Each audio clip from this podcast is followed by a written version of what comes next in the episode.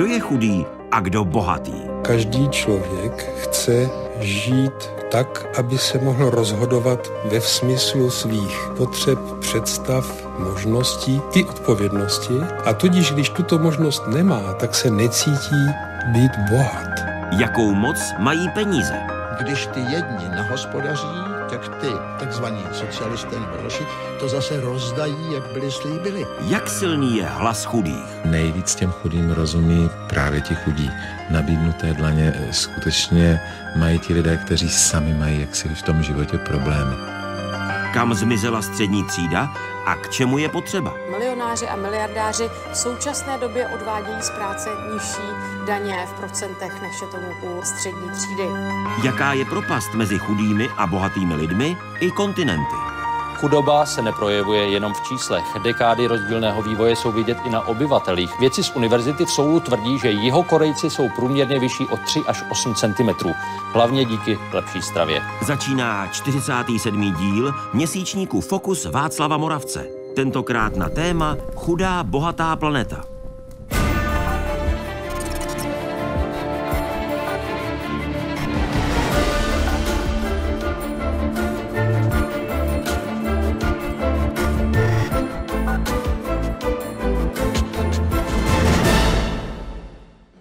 Svět prožívá krizi ve finanční a majetkové nerovnosti. Varuje opakovaně společnost Oxfam International, která se zabývá chudobou. A dokládá to čísly. Přibližně tři desítky nejbohatších lidí na planetě vlastní stejný objem majetku jako polovina celosvětové populace. Podle kritiků tohoto pohledu je nutné dodat reálný kontext citovaného tvrzení, tedy že rozložení příjmů je celosvětově mnohem více vyvážené, než tomu bylo před sto lety. Navíc rovnost není jen otázkou peněz, ale je také otázkou vzdělání nebo zdraví. Dodejme, že na počátku 20. století se lidé na světě dožívali v průměru asi 30 let. Na počátku 21. století, to bylo především díky snížené kojenecké umrtnosti, více než 70 let. Nejen o tom bude řeč v dnešním fokusu. U jeho sledování vítám vás, ctěné diváky z Pravodajské 24, i publikum tady v nádherných prostorách z Brámku z Brasla. Vítejte, dobrý večer.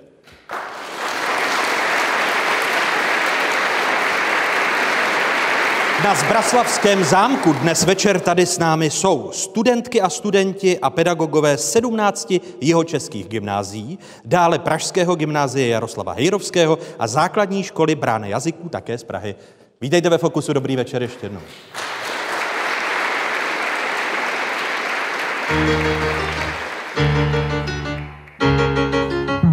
Bohatství myšlenek.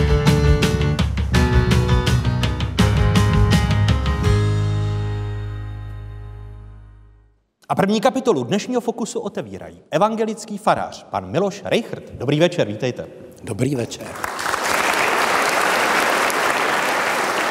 A naše pozvání přijala lékařka záchranné služby Libereckého kraje Kristýna Hešlová. Dobrý večer i vám, Kristýna. Děkuji. Na úvod taková intimní a osobní otázka a bohatství v nejširším slova smyslu. Kdy jste si ve své životní etapě přišli oba nejbohatšími? Miloši.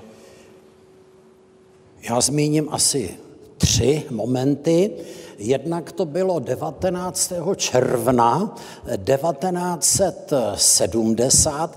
To jsem přišel k zlatému prstenu, který jsem si navlékl na prst dneska ho nemám, protože on se mi nějak zcvrknul. Ehm, dále když se mi narodilo první dítě, jsem se cítil velmi bohatý, když druhé a třetí, tak to taky bylo dobrý.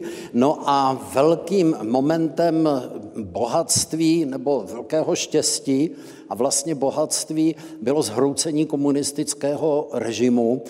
To jsem cítil, že je mi přidán nový život, Prostě nová kvalita života a e, něco úžasného a prožívám to dodnes.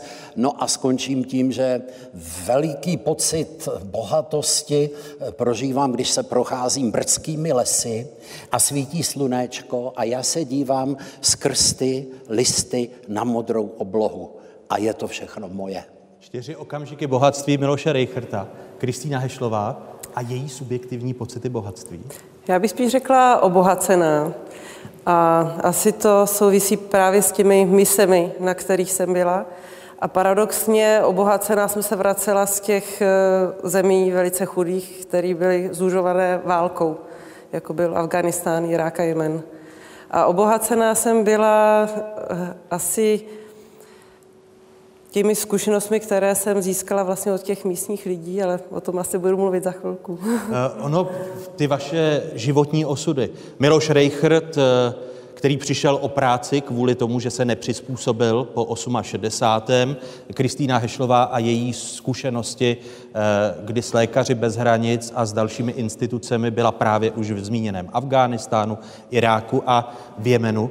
Jak se díváte na bohatství v tom materiálním slova smyslu? Miloši Reicherte.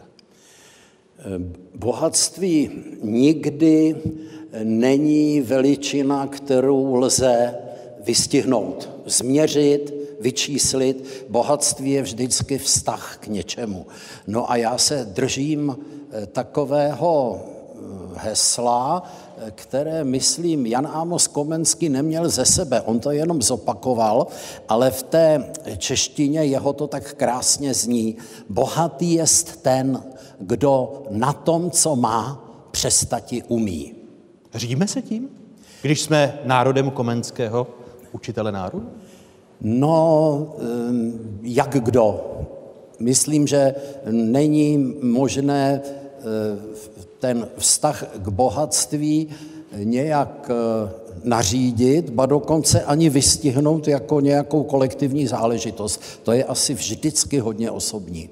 Eh, dovolte, abych zmínil tu vaši životní situaci, kdy jste eh, přišel o práci kvůli tomu, že jste se po 68. nepřizpůsobil, pak jste navíc podepsal chartu 1900, chartu 1970, v roce 1977.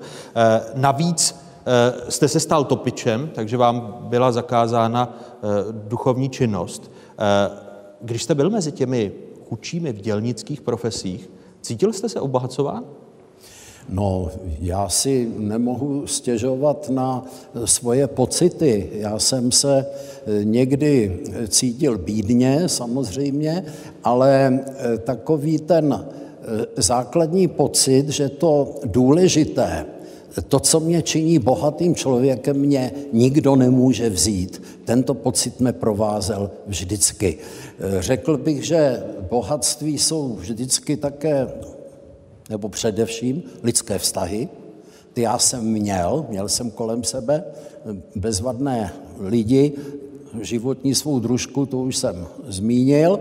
No a e, pak tady byla spousta jiných lidí, se kterými jsem sdílel podobný náhled na svět a i let kdy všelijaké osudy, e, takže ten život jsem měl bohatý. Navíc, e, to platí tady pro studenty zvláště, když se jednou vrhnete do světa literatury, objevování, přemýšlení, promýšlení, nikdy neschudnete, to prostě nejde. Vždycky budete bohatí i v té kotelně, eh, pokud si tam vemete knížku, která snese to, že ji poněkud poničí buď uhelný mour nebo nějaké to eh, mazivo, eh, tak můžete také studovat. Vždycky se najde příležitost k tomu, abyste si to bohatství, ke kterému jste přišli, třeba za svých studií mohli nadále vychutnávat. Takže bohatství myšlenek v kotelně, to byla ta éra, kdy jste měl největší možnost nasávat Dá se to tak říct, také byl člověk mladší a ještě byl schopen eh, třeba nasávat podněty, až jako teď eh, žasnu, eh, co jsem kdysi dokázal přečíst, tak když se najdu někde nějaké své poznámky, tak si říkám, že dneska už bych to nezvládl, tu intelektuální náročnost. A byly tehdy díky těm našim přátelům i možnosti vzdělávat se v takzvaných bytových seminářích, z nichž některé měly velmi vysokou úroveň a já jsem na ně také chodíval. Když Kristýno vidí člověk chudobu na každém kroku, v Jemenu, v Afghánistánu i v Iráku, uvědomí si, že vlastně je bohatý a že má tu výhodu západního světa a přístupu k bohatství? No, uh... Pokud, jsme, pokud jsem tam pracovala, tak je pravda, že v tu chvíli máte pocit, že jste tak jako na jedné lodi s těma lidma. Jo, samozřejmě, že e, jako hm, lékaři bez hranic jsme měli nějaké zázemí, které určitě bylo komfortnější než většina těch obyvatel, ale tam asi ten rozdíl jsem tak nevnímala. To možná víc vnímám během cest svých.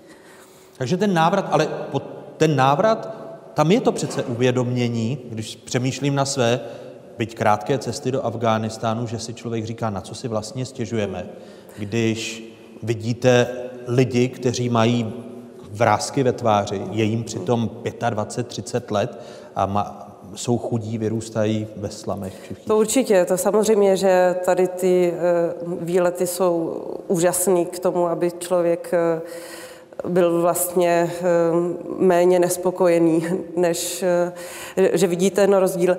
Ale můžu říct, že pokud tam působíte tak eh, jako profesně a ne jako cestovatel, tak to vnímání je trošku jiný. Opravdu máte pocit a i takovou možná potřebu prostě tam opravdu s tím, protože vemte si, že stejně většina i lidí, se kterými jsme spolupracovali, byli místní lidé, kteří byli z těch eh, eh, podmínek, takže tam mm, prostě ani člověk nemá chuť nějak jako vyčnívat, nebo ani to nelze vlastně. A vybavení, které máte k dispozici, tím, že jste říkala, že člověk si neuvědomí ty rozdíly mezi bohatými a chudými, protože spíš se přizpůsobí té místní komunitě v Afghánistánu, v Jemenu i v Iráku? No, takhle, já jsem pracovala v, i v rámci těch misí, um, ty mise byly organizovány humanitárními organizacemi a ty poskytly vybavení, které samozřejmě bylo proti místním standardům vyšší takže eh, eh, lepší, dokonalejší. Eh, ale takže to se tak úplně srovnávat nedá, ale jisté je, že třeba můj zážitek z Iráku, já jsem byla v iráckém Kurdistánu, tak tam tam eh, jsme měli vlastně před očima krásně ten kontrast. Opravdu tam byli velice chudí lidé, pro které by znamenalo, eh, kdyby si měli zaplatit tu operaci, kterou jsme hm, eh, provedli, to by museli prodat dům a pak do konce života spát venku na dvorku. Ale zároveň v tom Kurdistánu tam bylo spousta velice bohatých lidí. A velice mě překvapilo, že jsme byli v obchodních domech a ty byly nadspaný lidma. Takže tam ten kontrast byl velice silně znát, zatímco samozřejmě v tom Afganistánu a Jemenu tam jsem byla v době, kdy ty oblasti byly přímo zužovány válkou, tak tam um, opravdu všichni byli ve velice jako bídných podmínkách žili. No. Eh, liší se povahy lékařů v tom prostředí, ve které jsou, myslím těch místních lékařů, ku příkladu v Afghánistánu, v Jemenu, lékaři, kteří pracují ve velmi nuzných podmínkách. Když jsem byl v Afghánistánu, viděl jsem, že vlastně nemají k dispozici ani klasické dýchací přístroje a používají ty, které známe ze seriálu Sanitka, kdy ručně dýchají.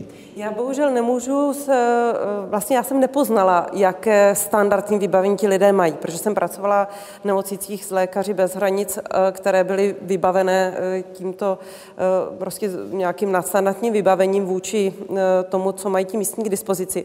Ale co se týče charakteru těch lidí, tak můžu říct, že třeba s takovou hlubokou úctou, jak už k pacientům nebo ke kolegům, s jakou jsem se setkala mm, v tom Afganistánu od mých eh, afgánských kolegů lékařů, tak s tou jsem se nikdy během praxe v Evropě nesetkala. S bohatstvím a chudobou se pojí mnohá přísloví napříč národy i kulturami. Jedno polské rčení tvrdí, že lepší je dobré jméno než velké bohatství.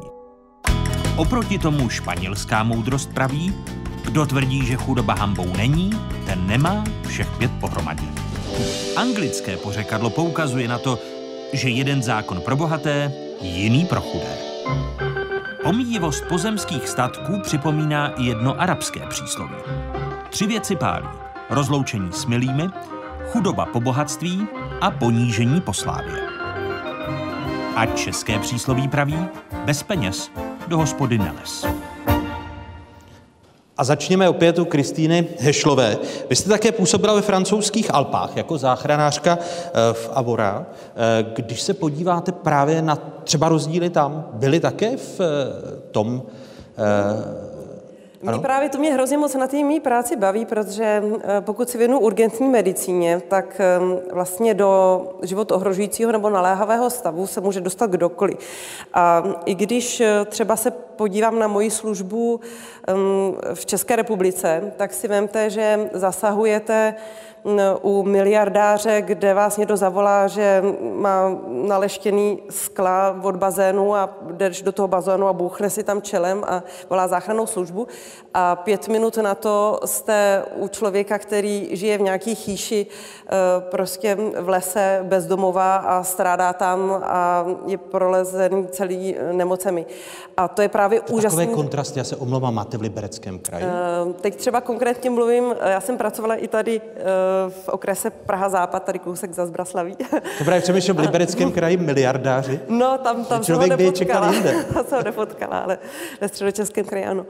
A e, a vlastně i, a vemte si, že eh, já totiž vůbec nemám pocit, že by jako ten případ, ten výjezd byl jiný. Ten vždycky eh, máte před sebou člověka, který nějak trpí nebo subjektivně eh, se cítí, že je v nějakém ehm, životohrožujícím stavu nebo naléhavém a vy jste tam proto, abyste mu od toho utrpení nějak pomohli.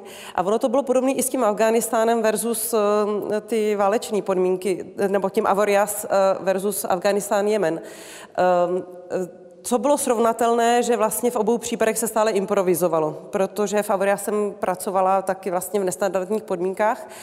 A opět tam šlo o to, tam ano, jsme zachraňovali eh, lidi, kteří eh, vlastně se stali oběťmi svého koníčku, a, um, ale uh, byli na tom stejně tak, jako ti zranění z té války. To znamená, že trpěli, měli nějaké tělesné utrpení a uh, vy jste tam byli proto, abyste jim od toho utrpení, uh, abychom jim od toho utrpení ulehčili. Takže ačkoliv tam byly velké rozdíly chudoby a bohatství, tak vlastně ta práce je stejná. Pozná to člověk i při duchovní činnosti, kterou vykonává asi ne ten příklad středních Čech, miliardář versus někdo v chýši, nebo s takovými kontrasty se Miloši také setkáváte nebo setkával jste se? No tak eh, s kontrasty se člověk samozřejmě eh, setkává i tady v České republice. Eh, nezapomeňme, že i když celkově, jak to tak vypadá podle všech těch čísel, jsme na tom ekonomicky velice pěkně, tak podle těch čísel je tady 90 tisíc důchodců.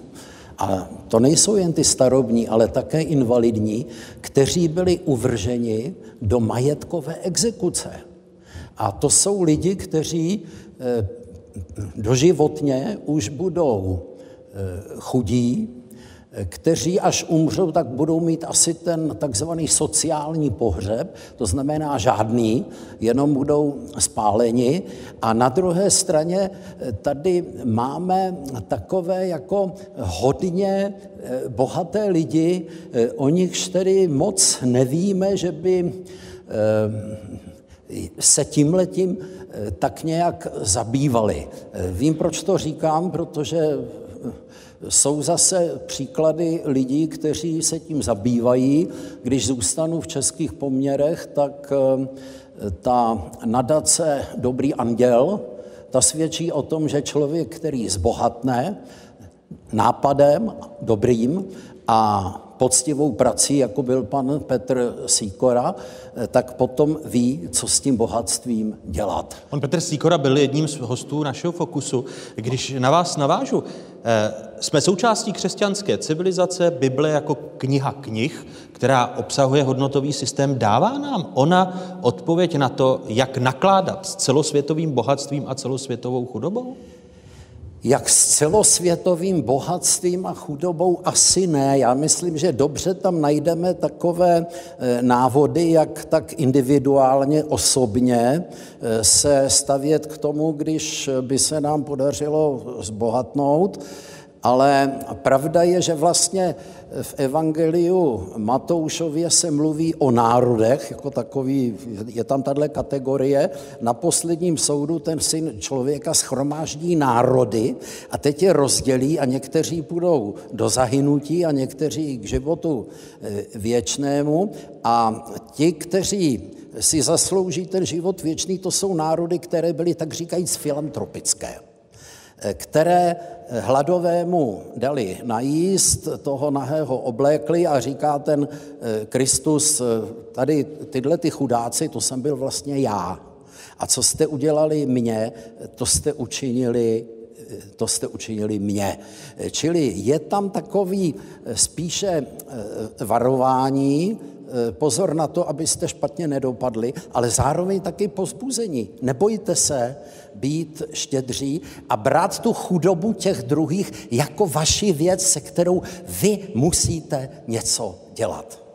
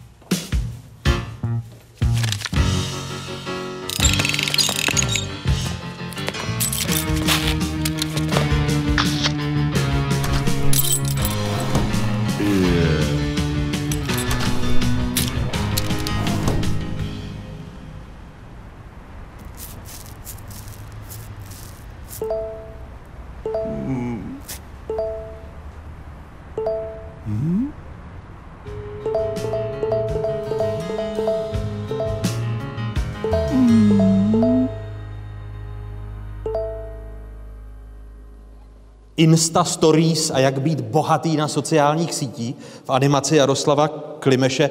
Ve sporu ten příběh, který jsme teď v té animaci viděli, eh, ukazuje, že býti uměřený není zrovna vlastnost dnešní doby, nebo je, Miloši Reicherte, uměřenost? Eh, opět nedokážu zhodnotit, kolik lidí se dokáže chovat uměřeně nebo skromně. Z vašeho pozorování, když se, na to, když se díváte a pozorujete lidi kolem sebe, teď nemyslím v britských lesích, ano, eh, rozumím. Eh, řekl bych, že se potkávám i s lidmi, kteří eh, dovedou být Eh, programově skromní, to znamená, mohli by si dovolit všelijaké radovánky a e, nějak se eh, jako ještě lépe bavit, než to dělají a oni se dobrovolně uskromní. Takových lidí si rád všímám a ty mi jsou blízcí, no a ti druzí hold, ty nějak nezvládli to jak si ten takto puzení jakési, řekněme bažení po majetku, které je součástí naší lidské přirozenosti. Ale oni to nějak nezvládli a stali se závislými a prostě jenom sám ten majetek je naplňuje jakousi píchou na to, jaký oni jsou dobří. Tak pak to známe, takovýhle nezvládnutý bohatství znamená, že pak vytlačuju lidi z dálnice, nebo si postavím eh, tu velkou haciendu a stavební povolení na to nepotřebuji. Že? A eh, tahle ta eh, jaksi pícha, namyšlenost bývá spojena s bohatstvím, které není zvládnuté. Ale říkám, jsou lidé, kteří to zvládnou. A není problém naší společnosti, že se to stává normou? Normou, když se podíváte na miliardáře, eh, kteří jsou schopni eh, zbourat stavbu, protože jim brání ve výhledu, eh, aby viděli krásně Špindlerův mlín? No to se nesmí stát normou Proti tomu se musíme bouřit a do toho jste tady vy mladí, abyste tohleto nedopustili. A vy mladí, teď mě napadlo, všimněte si toho třeba ve Wikipedii, když se píše o Bill Gatesovi nebo Marku Zuckerbergovi, tak v české Wikipedii schází odstavec filantropie. Zajímavé, že v té anglické verzi to je jako velmi důležitá složka toho, co oni dělají. A oni dělají to, že většinu svého majetku, svého bohatství dávají na dobročinné účely. Ale e, žádné takové nějaké drobné.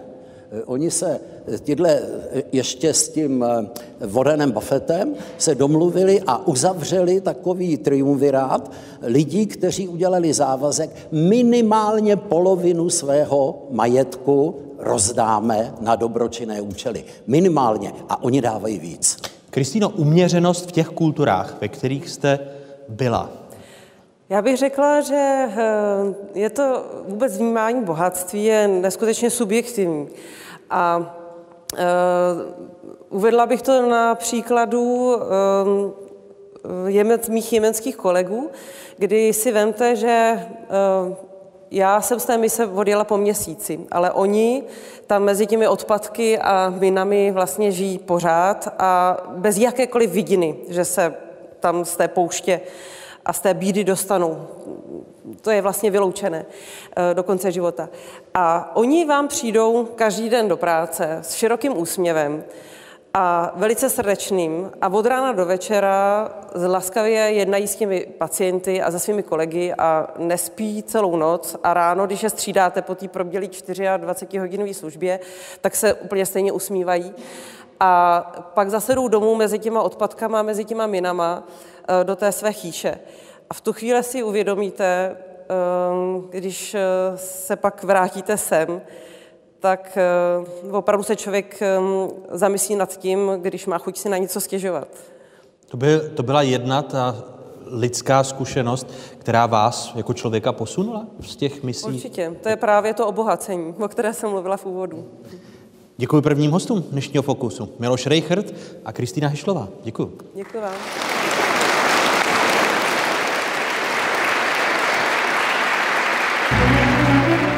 Hosty Fokusu Václava Moravce na téma Chudá, bohatá planeta dnes večer jsou evangelický farář Miloš Reichert, lékařka Kristina Hešlová, ekonomové Zuzana Šmídová a Filip Matějka, polární ekoložka Marie Šabacká a rostlinný genetik Jaroslav Doležel.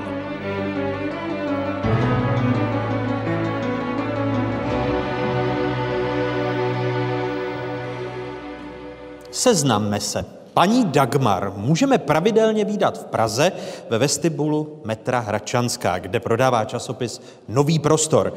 Co považuje ona za bohatství a jak se dívá na lidi, kteří se ženou za materiálním blahobytem?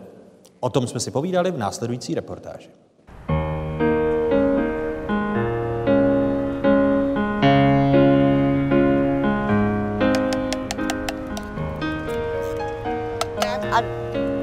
Navíc vyhne. tak, tady to je můj život. Tady to je moje medicína. Abych stala a něco dělala. No tak, tady to je chanoupka cvíčka, to má bez vody, bez elektriky, bez kamen. Tady vařím, jinak mám, kupuju si bombu, ale málo kdy, protože to je drahý, radši koupím zvířatům. A to je všechno vylovené v kontejnerech. Všechno. No, víte, já jsem se narodila jako nemanželský dítě, takže moje maminka jako samoživitelka měla opravdu dost, dost co práce. Chodila jako doručovatelka, pak chodila ještě dvakrát eh, za večer ještě uklízet kanceláře a tady to a člověka to donutilo jít třeba se sběrem venčit pejsky, dojít pro uhlí, protože já jsem dostala třeba 50 halířů korun a to byly pro mě peníze. Jo, tenkrát. Našetřila jsem si a už tenkrát mě prostě maminka řekla, tady to nepotřebujeme pro svůj život. To nemusíme mít. A když na to nemáme, tak se nebudeme na to brát půjčky. Lumpíčku nespinkej a čaruj, koukej čarovat. Koukej čarovat, ať se to hejbá tady.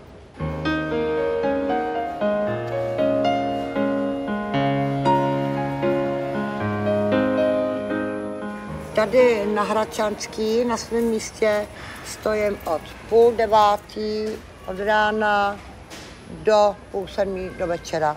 Já nemusím mít prostě uh, takový ten pocit, že musím mít dneska tisíc korun nebo 1500 korun. Mně stačí prostě, abych pokryla režii jednoho dne, což je buď to tabák nebo cigára, čaj, vždycky jim v klidu až večer doma a nemusím mít já nevím, kachny a husy a řízky a ryby a saláty a já nevím, co všechno prostě se lidi dávají na ty stoly. Pak jim je špatně, pak přiberou, tak zase drží dietu, on má problémy nějaký. Prostě a my, co prodáváme ten prostě takovýhle problémy nemáme prostě. My máme jiný problémy, ale jako takovýhle jako určitě ne. Aby jsme lítali po krámě a Ježíš já jsem ještě zapomněla koupit čunku. Ježíš já ještě, hele, kde mají levnější vajíčka, jo. A takovýhle prostě já, když si jdu koupit vajíčka, tak si jdu koupit vajíčka.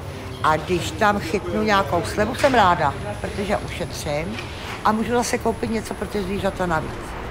Tak, klumpičku, počkej, koukneme se tady, kolik zase vyhodili chleba a všeho. Já když uh, projdu tady tak čtvrtkou sídliště, tak vím, kde a jakou akci měli. Protože oni jdou, koupí po celých platech jogurty, po celých platech prostě jakýkoliv jídlo. Prostě neumějí si toho vážit. Je, hele, koukej, a už to tady na nás čeká. Podívej se. Tady máme jednu hrušku, nic jí není, druhou hrušku.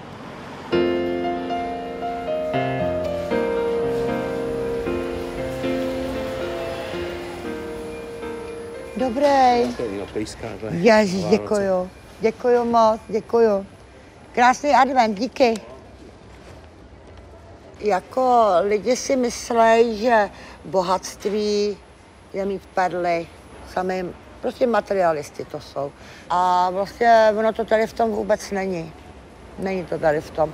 Je to v tom prostě, aby lidi k sobě našli normální cestu. Já bych třeba taky mohla na Bobem pohrdat. Ale je to prostě normální člověk, narodil se nahej a nahej půjde tady z toho světa. Nikdo si nic neveme. A tím, jak se honějí za tím mamonem, za těma milionama, zlatem a vším, tak uh, prostě vyhořej. Mají syndrom vyhoření, uh, jsou zmrzačený úplně a pak najednou na to přijdou, proč já jsem se tady za tím honil. No pojď honem, pojď, pojď papá, honem. Mámi přinesla papa. No, tady jsem si udělala záhonek s jahodama. To bylo stejně zaplněné jak tamhle, vedle ty záhony, tam budou záhony, tam budou rajčata, okurky, kousek jako skalka. A tady jsem si nasadila ibišek bahení. Má krásný tmavě fialový květy veliký, bohatý a doufám, že to teda tady tu zimu přežije. Mně osobně stačí ke štěstí. Tady ta chata, moje zvířátka. A pár hodných lidí, který mě podporují tím, že si kupují ten časopis. A některý dělají i navíc, že sem prostě přijedou a něco mi pro ty zvířátka přinesou.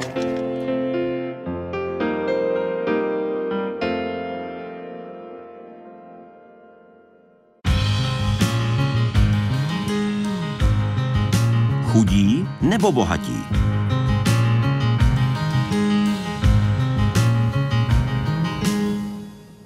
A hosty druhé kapitoly dnešního Fokusu jsou dva ekonomové.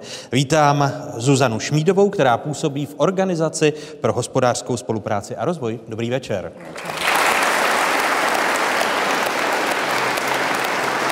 A naše pozvání přijal i Filip Matějka, který pracuje v Centru pro ekonomický výzkum a doktorské studium CERGEI, společného pracoviště Univerzity Karlovy a Akademie věd České republiky. I vám, Filipe, dobrý večer. Dobrý večer.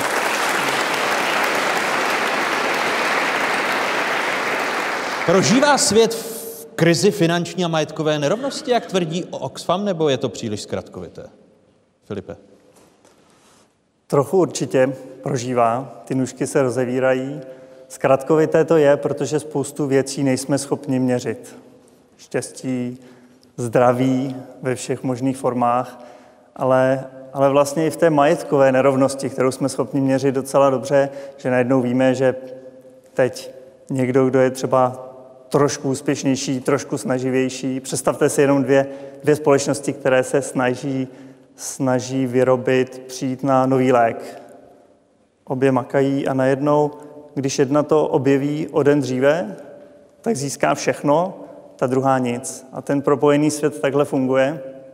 A právě v poslední době, posledních 20-30 let, díky tomu se rozdíly mezi, mezi lidmi strašně zvětšují. A to je něco, co vidíme, co si všímáme a je, je něco, pravděpodobné, že tento, že tento trend bude pokračovat? Že vstupují do vaší řeči, nebo si to všimneme a tento trend je možné zastavit? Spousta lidí si to všímá. Teď třeba v diskuzích americkým volbám, tak se o tom mluví strašně moc.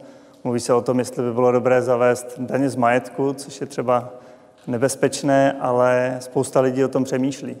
Ono i pan Reichert předtím mluvil o těch miliardářích, tak jednak lidé, spousta lidí je uvědomělých, když hodně vydělali, tak často to udělali nebo získali díky tomu, že, že jsou hodně pracovití, že chtěli vlastně i pomoct ostatními, těm, ostatním těmi svými službami, tak dávají, dávají zase té společnosti zpátky. A potom spousta jiných lidí si zase uvědomuje, že ono, ono v historii často to bylo se společností, že rostla nerovnost a pak spadla nerovnost. Rostla, spadla. A většinou to bylo proto, že vzrostla tolik, že se lidi začali bouřit. Přišly Ale revoluce. v tom stavu teď nejsme. Když se podíváte, mluvil jste o americké společnosti. Ano, je to téma v americké společnosti, ale rozdíly dál narůstají. Jo. Právě to tím chci říct, že ve chvíli, když rozdíly narůstají, tak je více lidí nespokojených a můžou toužit po změně stavu společnosti.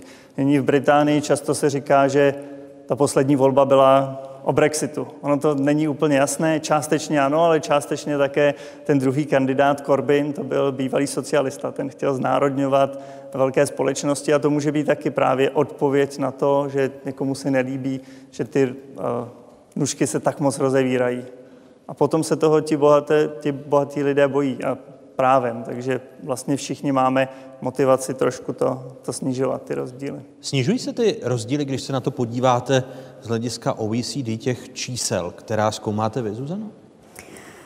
Uh, ta situace je, můžeme se na to dívat globálně napříč všemi zeměmi OECD a tam je to tak, jak jste se o tom teď bavili, a ty, ty příjmové i majetkové nerovnosti se zvyšují.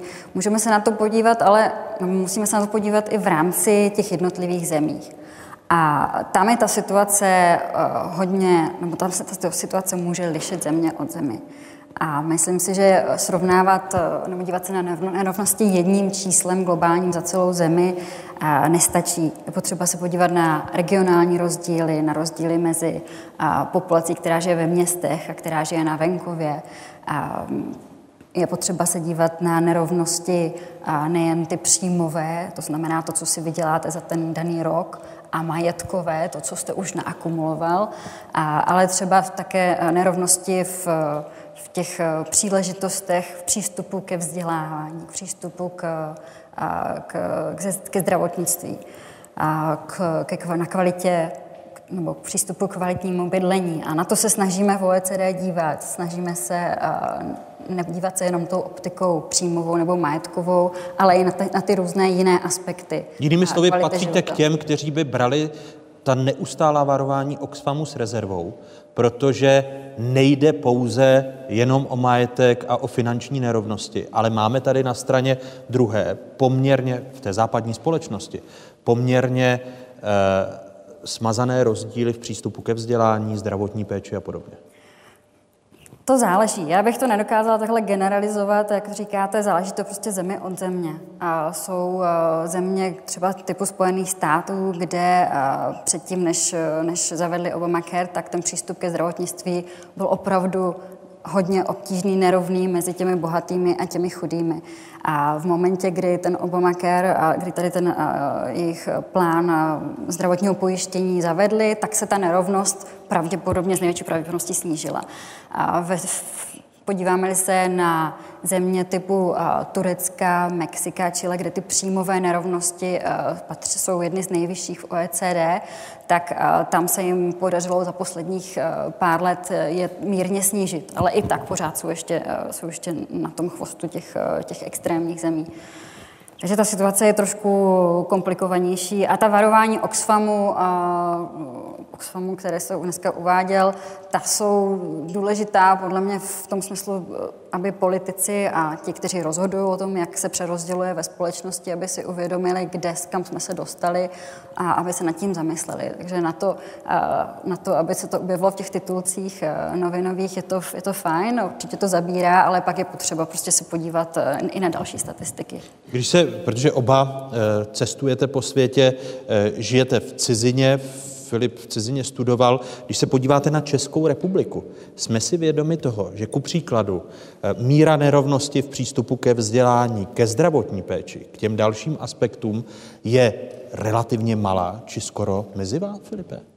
Ano, tady to je výborné. A ještě jsem se chtěl vrátit tomu předtím, že teď možná hlavní důvod, proč se mluví o nerovnosti tolik více, je, že teď si to můžeme více dovolit. Když si to bylo tak, že třeba, když to přeženu, že na každého na každé dva lidi byl jeden chleba. Tak prostě někdo chleba měl, někdo chleba neměl. Nyní na každé dva lidi už máme tisíc chlebů. Tak je škoda, když jeden člověk má tisíc a druhý ani jeden. Teď už prostě v průměru nás, prostě jak jsme tady v západní společnosti, se máme skvěle. Máme dostatek jídla, můžeme cestovat, jak chceme. Většina z nás, nebo dostatek máme bydlení, ale často to není rozdělené správně. Takže vlastně ten průměrný blahobyt už máme už jsme na tom úplně v pohodě. A potřebujeme teď právě správně to rozdělit, že najednou ta nerovnost je větší problém, než byla kdysi, protože tenkrát i ten průměr nestačil. A teď jste říkal... Jestli jsme si vědomi toho, eh, té výhody, kterou má česká společnost, když nás no. budeme srovnávat ku příkladu se Spojenými státy americkými eh, v té relativně rovné nebo rovnému přístupu ke zdravotní péči, ke vzdělávání. Tohle je nebo... strašně moc vidět. Je to vidět. Strašně moc. Teď zvlášť, my jsme teď byli v San Francisku, což je docela jako část, kde lidi se snaží být rovnostářští, přestože tam jsou veliké rozdíly, veliké rozdíly v bohatství. A viděli jsme něco, co tady jsme si v Čechách nikdy tolik toho necenili, že najednou, když tam někdo onemocní, tak neřeší, jestli pojede do Motola na Bulovku nebo do jiné nemocnice, ale začne řešit, jestli jestli zbankrotuje, jestli musí, prodat, jestli musí prodat dům a jestli si vůbec může dovolit třeba, aby jeho dítě mělo tu operaci, co, co potřebuje. A to právě všechny tyhle věci s tou chudobou a nerovností strašně souvisejí, protože představte si, ve chvíli, když my musíme jít na operaci, přijdeme o peníze, tak nejenom, že přijdeme o současné peníze, ale najednou nejsme schopni ani dál vykonávat svoji práci. Teď vy tady předvádíte takový koncert a Představte si, Václave, že byste přišel o všechny peníze, jak by se vám zítra, jak by se vám zítra moderovalo. Nebo že byste musel právě řešit, jestli můžete na operaci nebo ne. To Ale všechno je, je strašně... Jestli, jestli my jsme si vědomi toho, abychom ten systém, který v České republice máme, v přístupu ke vzdělávání, ke zdravotní péči, abychom si ho zachovali a abychom nešli ku příkladu tu americkou cestou eh, v těchto aspektech, jak jste o tom Zuzko mluvila. Jsme si to vědomi? Já přiznám se, tady deset let už nežiju, takže vám to neřeknu, ale myslím si, že v těch novinových. Vy nás máte právě možnost pozorovat zvenčí a srovnávat nás s dalšími státy OECD. A myslím si, že v těch novinových článcích a Česká republika pravidelně v těch, eh, v těch žebřících, žebříčcích nerovnosti eh, je na těch nejnižších úrovních, to znamená, řadí se blízko těm skandinávským zemím a, a myslím si, že to v těch, se v těch novinových článcích objevuje. Jestli si to lidé uvědomí, podle mě si to uvědomí přesně, jak říká kolega, v momentě, kdy vyjedou a vidí, že na někde jinde to je jinak. A jestli se budeme, a jestli hrozí riziko, že bychom se vydali k tomu americkému systému, jak jste, jak jste uváděl, já bych se osobně toho ne, neobávala, protože za veškeré ty roky po revoluci ten náš daňově dávkový systém, který zajišťuje to, to přerozdělení příjmů těch, těch tržních příjmů, se zase až tak nezměnil. A víceméně ta, ta solidarita, která tady existovala na počátku 90. let, tak samozřejmě poměnila se, některé ty, eh, ty daně se změnily, ale pořád vidíme, že v těch dlouhodobých datech eh, ta příjmová nerovnost eh, se vyvíjí, vyvíjí podobně. Možná, možná máte jiný názor. Já úplně souhlasím. Ono ve většině zemí naopak ten trend je, že tam, kde třeba nemají všeobecné pojištění, tak se snaží tím směrem, aby ho měli, protože vidí, že to je obrovský výdobytek. Bohatství států se měří také skrze roční hrubý domácí produkt na obyvatele po přepočtu na kupní sílu. Podle OECD žebříček v roce 2018 vedlo s vysokým náskokem Lucembursko s více než 116 tisíci dolary. Například ve Spojených státech to byly necelé 63 tisíce dolarů na obyvatele. Průměr zemí Evropské unie činil přes 44 tisíce dolarů. Konkrétně v České republice šlo o více než 40 tisíc dolarů a na Slovensku o necelých 33 tisíc dolarů. Na základě údajů z Ruska z roku 2016 výpočet zemi přisoudil 24 tisíce amerických dolarů na obyvatele. Data z Číny z roku 2017 ve výsledku znamenají necelých 17 tisíc dolarů. Například v Zambii byl ve stejném roce hrubý domácí produkt na obyvatele po přepočtu na kupní sílu roven jen zhruba 4 tisícům amerických dolarů.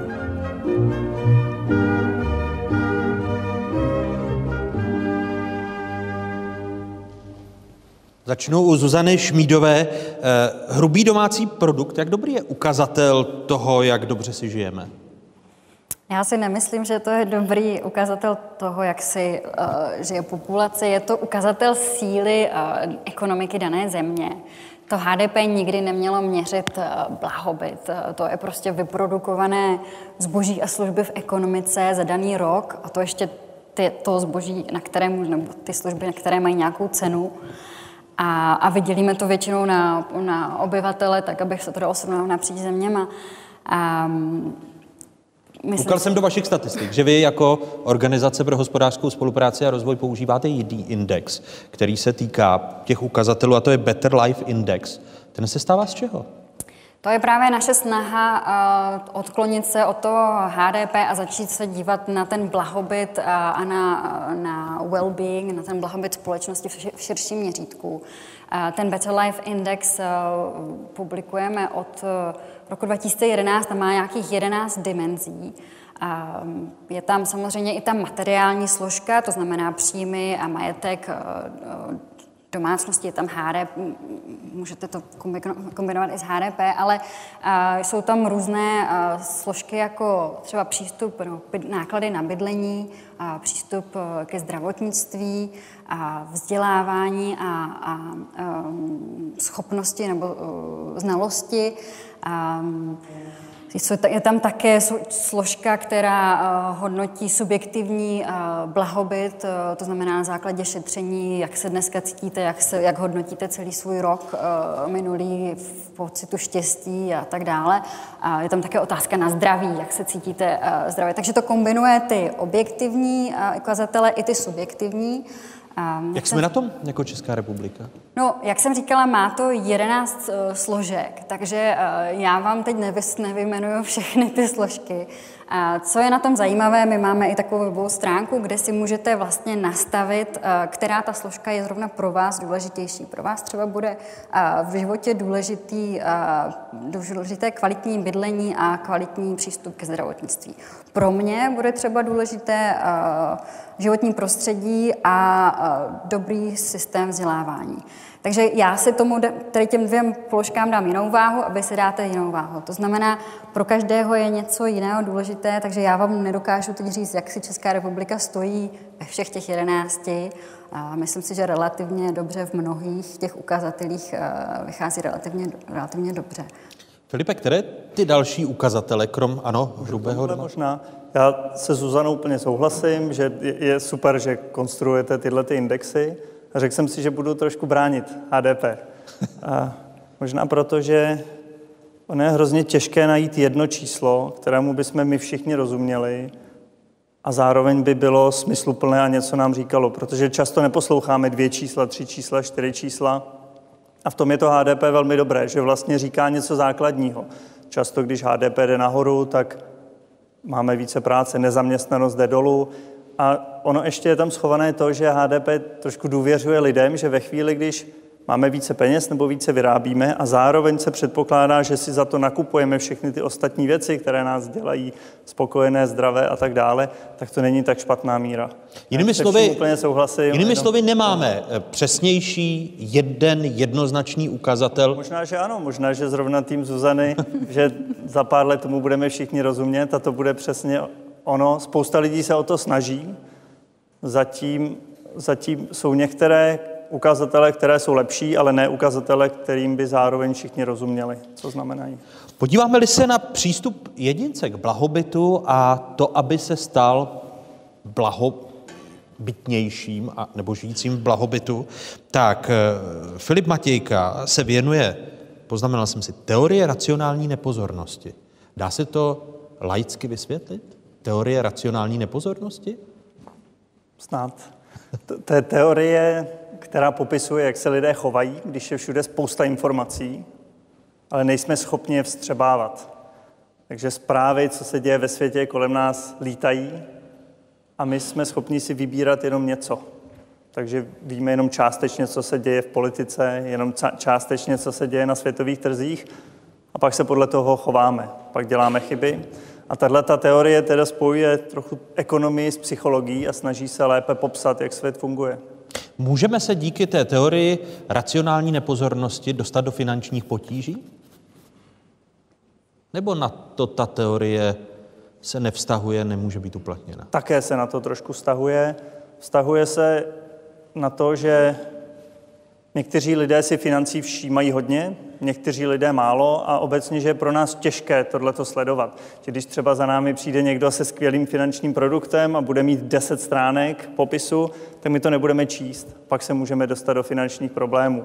Také ve financí se to týká toho, často ta teorie vysvětluje, jsme mluvili o té nerovnosti, proč malé rozdíly mezi lidmi na začátku mohou způsobit, přestože ti lidé se vlastně moc neliší, nakonec jeden dopadne velmi nešťastně a jeden velmi šťastně.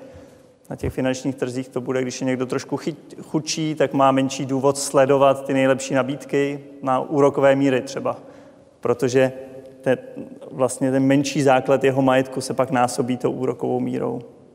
Takže potom získá horší úrokové míry a za 20 let je to strašně poznat. A na ta makroekonomická Eh, na ty makroekonomické události, jako byla finanční krize roku 2008, 2009, tam je možné to vysvětlit, že byly informace, kterým jsme nevěnovali pozornost. A proto hloubka té krize i její tvrdý příchod byl pro mnoho lidí překvapením. Trochu ano, já bych teď tady určitě chtěl říct, že my to, co jsme vyskoumali, vysvětlíme ty nejdůležitější věci, ale ty hlavní síly byly jiné. Ale co trošku jde vysvětlit, pořád je pro nás všechny ekonomy zvlášť překvapení, jak to, že jsme si toho tenkrát nevšimli. A jedno z těch vysvětlení je, že ve chvíli, když je jedna společná věc, o které si myslíme, že my všichni na ní koukáme, těch tisíce ekonomů, si, a když vidím, že oni si toho nevšimli, tak si budu říkat, pravděpodobně to tam není. A vlastně jsme všichni žili v takovémhle klamu. Zuzano, když se vrátím k té původní otázce, jak zajistit blahobyt a dostatek eh, na té individuální úrovni pro každého z nás? Tak my víme, že eh, když budete mít vyšší vzdělání, tak v principu budete vydělávat více. To znamená, vaše mzda bude vyšší a to bude víc, vyšší. Ti, co dosáhli třeba středoškolského vzdělání, mají menší pravděpodobnost, že dosáhnou takového výdělku a celo, celoživotního příjmu. Takže já bych řekla, že eh, pro ten osobní blahobyt eh, je důležité vzdělání. Víme také, že lidé, kteří jsou vzdělanější, eh, jsou šťastnější, hodnotí ten svůj, svůj blahobyt lépe než ti lidé, kteří, kteří mají jenom nízké nebo jenom nějaké základní vzdělání. A faktor rovného přístupu ve vazbě na osobní blahobyt? Rovný přístup ke vzdělání, myslíte? Um, Určitě je to to by, byly ty, to by byly ty ideální podmínky, aby všichni, eh, kteří prostě začnou nějakou školu, měli rovny, rovné příležitosti. To znamená, ten stejný, to stej, byli na stejné startovací čáře. Což znamená školu zadarmo?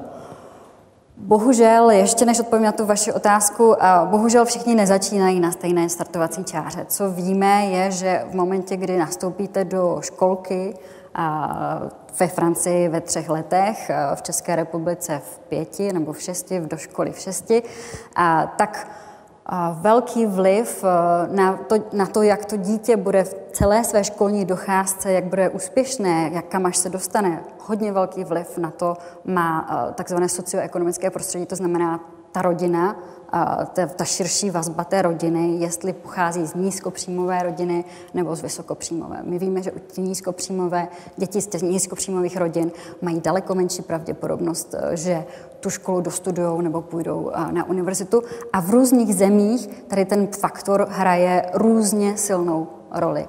A když se vrátím k vaší otázce, jestli má být vzdělání zadarmo, tak si myslím, že e, nebo můj osobní názor eh, je, že ano, eh, na těch nižších úrovních.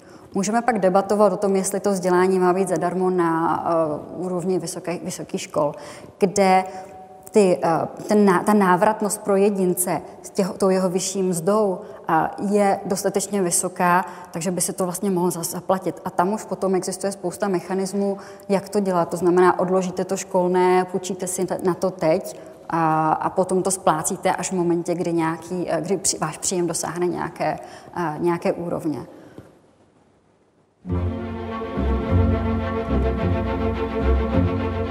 Česká republika je jednou ze zemí s nejnižší příjmovou nerovností v Evropské unii. Pětina Čechů, Moravanů a Slezanů s nejvyššími příjmy vydělávala v roce 2018 více než trojnásobek toho, co pětina s příjmy nejnižšími. Na Slovensku to bylo třikrát tolik.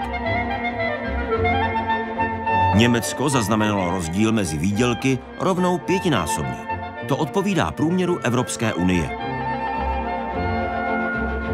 Největší nerovnost v příjmech spočítal Eurostat v Bulharsku. Tam horní pětina vydělávala téměř osmkrát víc než dolní. České republice přitom lidé pracující v průmyslu, službách a stavebnictví v podnicích o deseti a více zaměstnancích průměrně dostali za hodinu práce odměnu v přepočtu 9 eur. Na Slovensku to bylo o necelé euro méně. V Německu se průměrná hodinová mzda v těchto odvětvích rovnala necelým 27 eurům a v Bulharsku ani ne 5 eurům.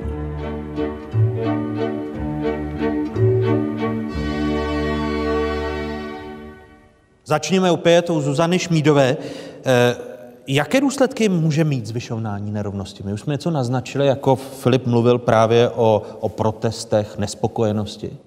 No, jsou, uh, jsou studie, které, uh, nebo jsou politologové ekonomové, kteří eh, udělali studie a v nich eh, vysledovali, že eh, ve společnosti v rámci Evropy, v zemích, kde ten nárůst nerovnosti byl nej, nejrychlejší nebo nej, nejvýznamnější za posledních deset let, řekněme, od krize, vzrostly, vzrostly také hlasy populistickým stranám. To souvisí ku příkladu s Francií, to souvisí s Řeckem, s jihem Evropy, ale také Itálie. Třeba, přesně tak, přesně tak. Takže... Ale i protesty žlutých vest, to, to je podle hmm. vašeho názoru? A víte, já tu Francii až tak detailně neznám a samozřejmě ty žluté vesty je fenomén, který určitě s těmi příjmovými, s těmi majetkovými nerovnostmi má co dočiní, začalo to původně těmi příjmovými, ale netroufám si hodnotit, jestli je to přímo, přímo, prostě, přímo důsledek těch toho nárostu těch příjmových nerovností, protože ta Francie také přerozděluje celkem hodně a tam ty podle toho, co já si pamatuju, a teď nemám poslední data v hlavě, ten nárůst těch nerovností není až tak vysoký. Ale přiznám se, že... Daleko větší je tedy v těch zemích jižní Evropy. Podíváme-li se právě na Řecko, podíváme-li se na Itálii a vzestup. Ano, tam po krizi prostě je, je jasné, ten hospodářský pokles byl tak, tak hluboký, že tam došlo eh, k nárůstu nerovnostem. Filipe, změřený faktor nárůstu té nerovnosti ve Spojených státech amerických, kde jste dlouhá léta žil, je to jedna z příčin polarizované společnosti, nespokojené, frustrované společnosti? No.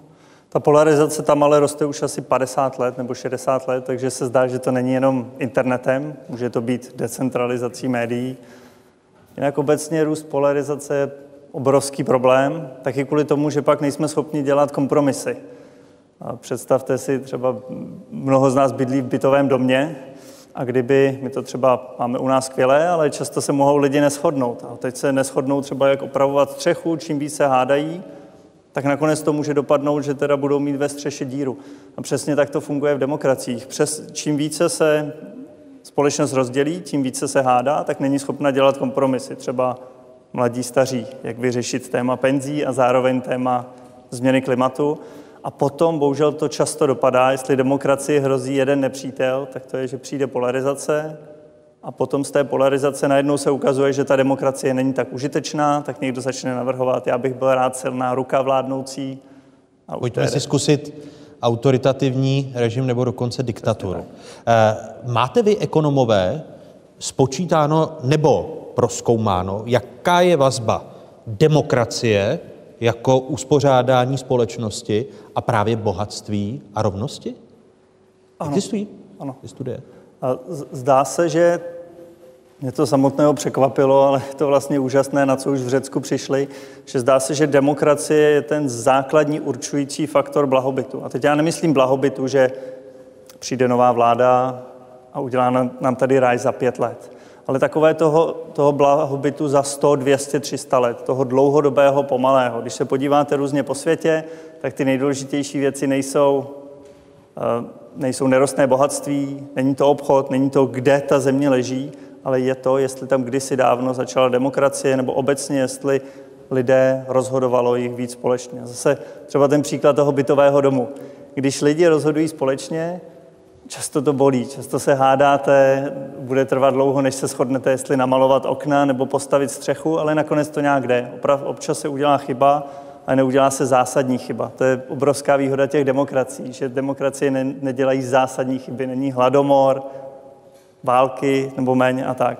Zatímco, zatímco když potom přijde diktátor, může to být třeba jeden, co rozhoduje o tom domě, rychle na tři okna, všechno vypadá pět let super, a pak najednou místo vaší zahrádky tam postaví parkoviště.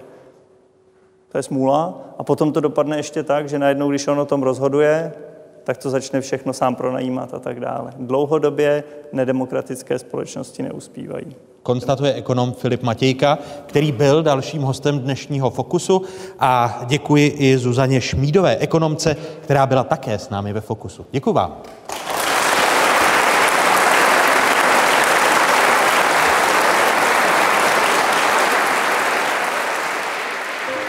Co přináší bohatství a co znamená chudoba? Jedině soběstačný člověk si může sám sebe víc vážit a to je ten odrazový můstek od té chudoby, protože myslet si, že od té chudoby odpomůžou jenom ti druzí, to není. Jaký vliv má bohatství a konzum pro planetu? Přestože vyprodukujeme nejvíce potravin na hlavu v historii, nejsme schopni významně snížit počty hladovějících. Spasí svět nové technologie? Když máte úplně nové technologie typu třírozměrných tiskáren, tak uh, sice vy díky tomu vytvoříte celou řadu nových výrobků, ale současně zlikvidujete část těch tradičních výrob. Je věda symbolem naděje? Inovace a výzkum a vzdělání může vlastně vést k vyššímu blahobytu, aniž bychom používali více zdrojů. Je symbolem naděje nová generace? Ty peníze, které jsou k dispozici, tak se většinou používají na špatné účely, takže i děti musí protestovat, aby jsme jim neskazili život. Sledujete 47. díl měsíčníku Fokus Václava Moravce na téma Chudá bohatá planeta. Lucie Smolková byla jednou z hlavních tváří pátečních stávek za klima. Fridays for Future.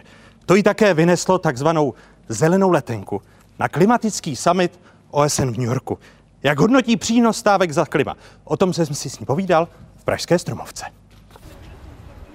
Myslím, že co se tomu hnutí povedlo velice dobře, bylo nějak prolomit ledy. Dostat to téma na stůl a říct, o tomhle se potřebujeme bavit. Eh, pořád v našem kontextu českém eh, tu zaznívá otázka místy, mění se klima, nemění, může za to člověk, nemůže za to člověk, ale je to výrazně méně. Teďka je samozřejmě velká otázka, jak tu debatu vést konstruktivně dál a zda eh, to hnutí z titulu středoškoláků vlastně je schopné efektivně přispět do této debaty. Vy jako středoškolská studentka, která teď míří na vysokou školu, myslíte, že to téma bude rezonovat ve vaší generaci a že se posune o dva, tři kroky dál, že nejde jenom o aktivisty, kteří chtějí, aby lidé přestali létat letadly a podobně? Samozřejmě naše generace, která je velice, řekla bych, poznamenána globalizací, tak eh, je hodně rozdílná. Ale každopádně, ať už si to vezmeme za téma nebo ne, tak ono nás doběhne. Teď už možná poměrně velká část lidí připouští, že došlo ke změnám klimatu, ale ti, kteří bojují za nějaké kroky, odpovědné kroky, tak jsou ti, kteří nás chtějí vrátit do středověku, nechcete, abychom létali letadly na dovolené a podobně. Tak o tom to rozhodně není. Myslím, že tady na tomhle konkrétním příkladu se ukazuje nějaká snaha eh, třeba možná korporací nebo vlády odvádět to téma. Je spoustu letů, které jsou třeba zbytečné. Jako například? Jako například převozy eh, rychle kazících se surovin třeba jahody v zimě. takže není to o tom, že by lidi neměli jezdit na dovolený. Naopak, měli by jezdit, měli by poznávat svět, protože ho potřebujeme zblížit. Jaké jsou další mýty Lucko, se kterými se setkáváte a mají přesně tu zkratkovitou povahu, nebudeme mít žádné děti či jedno dítě, abychom snížili uhlíkovou stopu. Většinou spíš to jde do té roviny útoků. útoků a vy nejste dokonalí, tak proč něco říkáte? Vy máte určitě koupený tričko tady v obchodu a máte mobil a máte počítač, tak jak si dovolujete kritizovat, že je něco špatně, když vy nejste dokonalí? A co říkáte na tyto argumenty? Máte mobil, máte tričko z toho obchodu? Já můžu být jako jednotlivec velice zodpovědná ve své spotřebě a snažím se tak být, že mi to prostě dává smysl. Spousta věcí není a nemusí se počítat pouze na uhlíkovou stopu, ale prostě na nějakou logičnost a předcházení plítvání. Ale i kdybych já se usnažila jako jednotlivec, tak dokud se třeba nezmění v Česku opět uhelná energetika, tak to vůbec nic nezmění. A je možné najít rovnováhu právě mezi těmi individuálními a společenskými zájmy, ku příkladu v energetice, protože bez zesporu slýcháváte ten argument, když odstavíme uhelné elektrárny, budeme mít nedostatek energie. Už tu máme konkrétní příklady třeba soběstačných eh, zatím menších celků vesnic, ale na té lokální úrovni opravdu vidím veliký, veliký potenciál. A třeba dokonce v té rovině že lidi můžou být eh, toho součástí, můžou na tom mít třeba i nějaký ekonomický podíl, že mají nainstalovanou fotovoltaiku nebo že z okna třeba vidí na, na větrník a vadilo by jim to, ale když na tom třeba budou mít i ekonomický podíl a bude to i pro ně vlastně výhodné, tak by to mohlo být velice zajímavé řešení spoustu věcí děláme, aniž bychom se je uvědomovali. Jo. Třeba jak jsme na, naučení jako spotřebitele, jakou dáváme hodnotu věcem. To, že v dnešní době, když se nám začnou rozpadat boty, tak je prostě vyhodíme a koupíme si nové a vůbec ani nepřemýšlíme nad tím, zda se dají opravit. Vy jste, Lucko, jako česká, jediná česká zástupkyně z řad středoškoláků byla eh, v New Yorku na klimatickém summitu. Jaká to byla zkušenost? zajímavá, rozhodně vidět to zase z jiné perspektivy, ale spíš, co třeba mě vlastně trochu vyděsilo jo, na, na tom klimatickém summitu, bylo, že kolikrát a dost většinově tam zaznívaly uh, hodně emoce jo, a takové jako konečně hlas mladým a, a vy jste to teďka všechno pokazili a my to napravíme a říkala jsem si jako jo, je tu nějaký problém, ale když budeme takto nekonstruktivní, tak se to nikam neposune. Na druhou stranu na tom klimatickém summitu byli zástupci z celého světa, z úplně jiných kulturních kontextů, společenských, různých věkových skupin, různého vzdělání. A už to jenom, že vlastně tam měli tu vůli, budu věnovat svůj čas a energii do toho, abych řešil tohle téma, je prostě skvělý jako posun.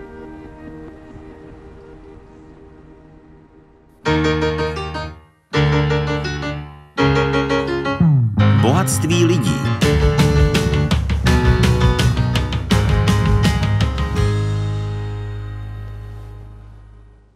Hosty třetí kapitoly dnešního Fokusu jsou polární ekoložka Marie Šabacká z Centra polární ekologie České univerzity. Dobrý večer, vítejte. Dobrý večer. A vítám rostlinného genetika profesora Jaroslava Doležele, který je vedoucím Centra strukturní a funkční genomiky rostlin Ústavu experimentální botaniky Akademie věd České republiky v Olomouci. Hezký dobrý večer.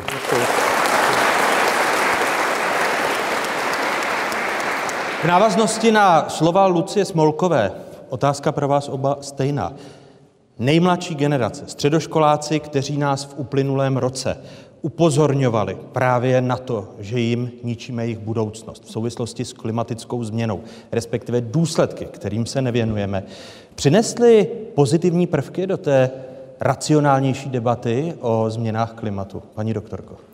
Myslím, že ano. Mrzí mě, že ten aktivismus je potřeba, protože klimatologové skutečně upozorňují už 30 let na to, že země se otepluje a my se musíme na to nějakým způsobem připravit. A bohužel se nic nedělo a líbí se mi, že ti mladí lidé se starají o svoji budoucnost a že jim to, že jim to není lhostejné. Oni na druhou stranu také vědí, že oni na té individuální úrovni sami za sebe nemůžou příliš mnoho udělat a že je to něco, co se musí řešit systémově. Třeba víme, že je 100 firm na světě, které, eh, které jsou zodpovědné za 71% skleník, nebo uvolňování skleníkových plynů.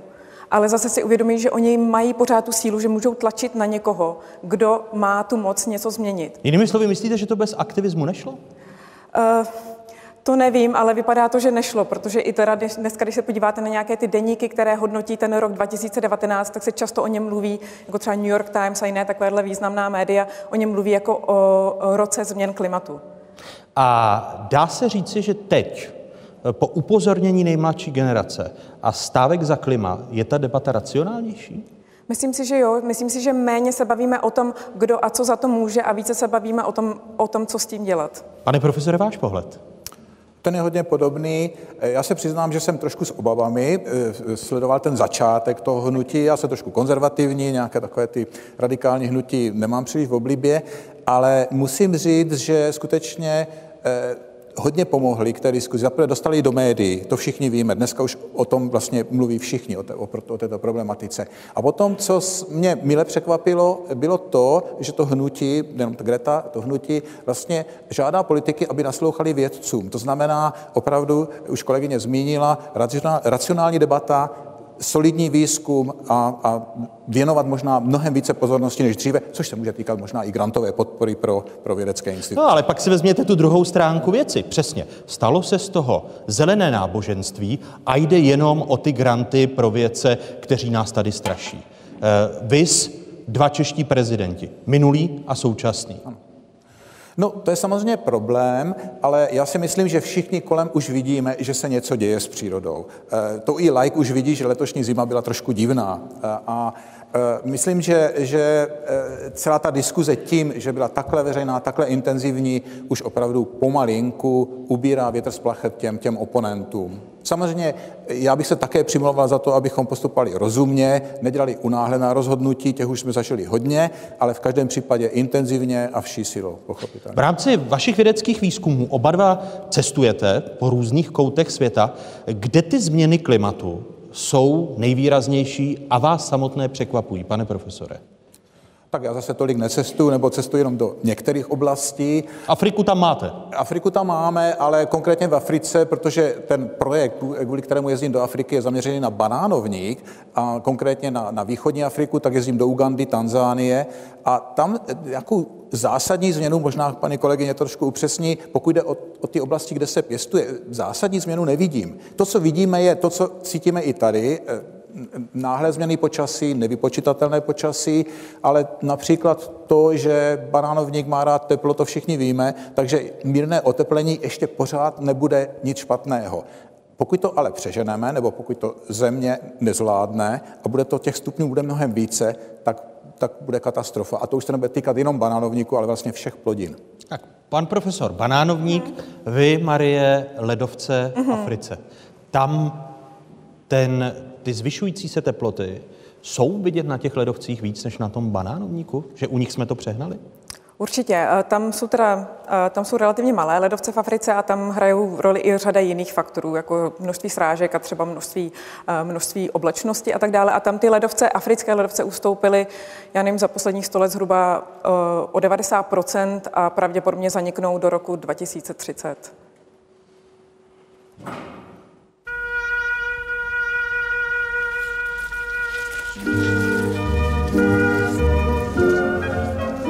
Grónsku zmizely od roku 1992 do roku 2018 zhruba necelé 4 biliony tun ledovců. To zvedlo průměrnou hladinu moře téměř o 11 mm. Mezi lety 1992 a 1997 mizel led rychlostí přibližně 18 miliard tun za rok. A tato rychlost se postupně zvyšovala.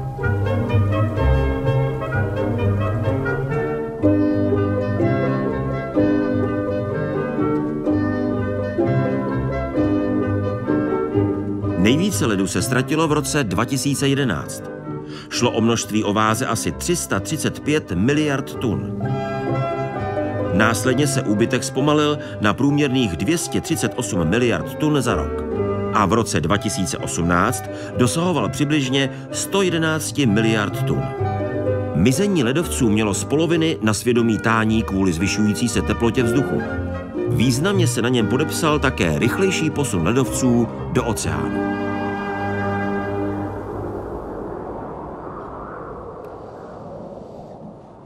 Ve studii, ze které jsme právě citovali, tak nebyl uveden rok 2019, který byl ale podle vědců extrémně teplý a očekává se, že ten úbytek ledovců bude velmi vysoký. Paní doktorko, máme už nějaká aktuálnější data k dispozici? Máme. My předpokládá se, že rok 2019 bude pravděpodobně druhý nebo třetí nejteplejší rok eh, v té historii, co to měříme. Předtím je rok 2016, což byl rok, který začal tím El Níněm, takže to je takový ten extrémně teplý rok. Eh, víme, že červenec byl velice, velice teplý. Třeba ten rok začal eh, tu bilanci, tu ledovcovou ještě nemáme, ale třeba víme, že ve Švýcarsku, ve Švýcarsku ustoupily ledovce velice rychle v dnešním roce, eh, právě proto, že byla taková velká teplotní vlna během června a července. Já v té studii, kterou jsem citoval z časopisu Nature, tak v té se také uvádí, budu citovat, že do roku 2100 stoupne hladina moří o 67 cm.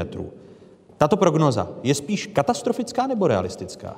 Eh, spíš realistická. Hodně tyhle, ty, eh, tyhle ty výpovědi, eh, nebo hodně se tomuhle tomu věnuje Mezivládní panel pro změny klimatu, který vydává pravidelné zprávy. A ta nejnovější zpráva ukazovala nějakých 47 až 52 cm. A ještě ta zpráva předtím byla mnohem, jakoby, měla takové lepší ty prognózy a konzervativnější. A protože za to, vlastně za ten zestup mořské hladiny z velké části může to, že se eh, ta mořská voda otepluje, tak termální expanze vody. Ale dalším faktorem je eh, to tání těch ledovců. A to tání těch velkých ledovcových štítů, jakým je Grónsko, což jsme viděli právě v té reportáži, anebo třeba Antarktida. A to je něco, co se velice těžko modeluje a co není, není lineární. A často se ukazuje, že ty klimatické modely, protože tomu se samozřejmě věnuje spousta vědců, eh, bývají hodně konzervativní. Je to i vaše zkušenost z oblastí, kterou vyskoumáte, Špicberky a tamní, tamní ekosystém? Ano, vy jste se právě ptal, jak, jak jako vidíme, jak, jak se mění to, to klima. Tak v průměru na Zemi se oteplilo klima asi o jeden stupeň, ale na Špicberkách je to třeba v zimě až o sedm stupňů průměrně za těch posledních, já nevím, jako 50 let a e, některé dny tam prostě zažijete teploty o 12-14 stupňů teplejší, než bylo běžné třeba před nějakými deseti lety. Takže tam ten dopad je opravdu velice výrazný a vidíme to, co se třeba může stát někde jinde e, za nějakou dobu. Nejenom, že ty ledovce ustoupily, jeden ledovec, který já poměrně intenzivně studuji, tak ten od roku 1921, kdy máme fotografie z jedné expedice, tak ustoupil o nějakých 3,5 kilometru. A to mluvíme jenom o, tom, o té jakoby vzdálenosti. Samozřejmě on ztratil také hodně na objemu. Eh, na Špicberkách je mnohem méně sněhu, nebo respektive ta sezóna sněžná je kratší, ale sníh je také eh, důležitý pro, já nevím, přežívání zimních organismů, ale i rostlin, protože on funguje jako taková peřina a chrání, eh, chrání, chrání tu zemi pod ním. A také tam ubylo velice moc mořského ledu kolem Špicberg, což samozřejmě přispívá k nějakému turismu ale eh, Špicberky se staly takovými jakoby vlhčí oblastí, to znamená, že tam mnohem více prší v zimě a dochází k mnohem většímu výskytu, eh, výskytu eh, třeba lavin sněhových anebo i bahnitých a ty dopadají i na hlavní město a bohužel tam byla i smrtelná lavina a, a takovéhle jiné. Takže to je vidět vlastním, vlastním okem. Pane profesore, vy a váš tým jste se podíleli na přečtení genomu hrachu, žita, pšenice. Ty genetické informace mohou nám posloužit právě eh, k tomu, jak se vypořádávat se změny klimatu u rostlin, které jsou naší obživou? Rozhodně.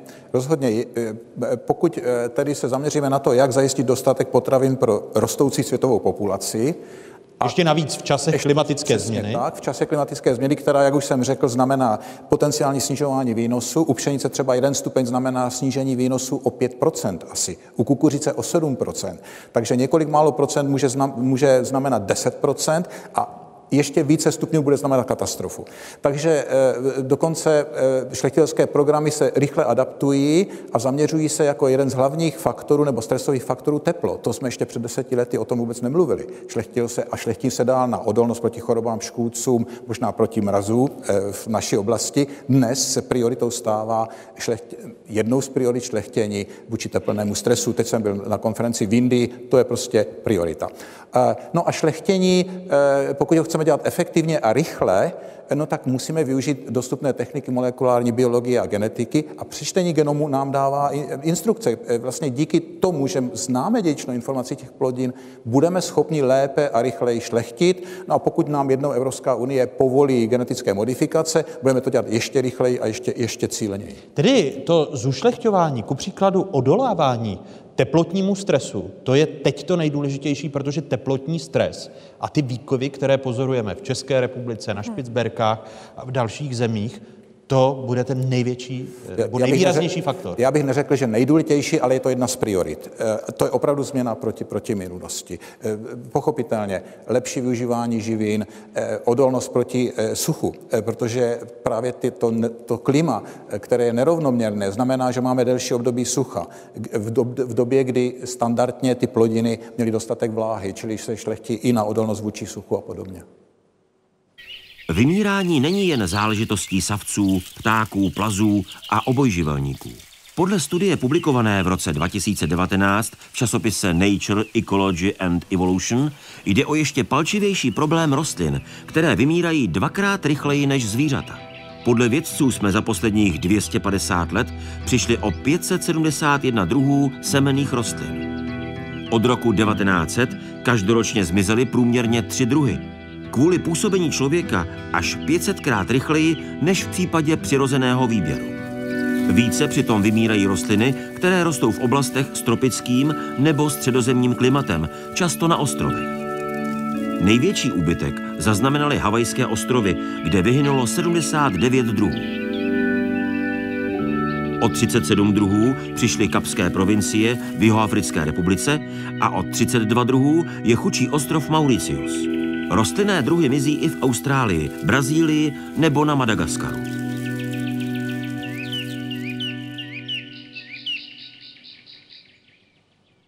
Pane profesore, proč právě z tropických oblastí mizí největší množství, množství rostlin?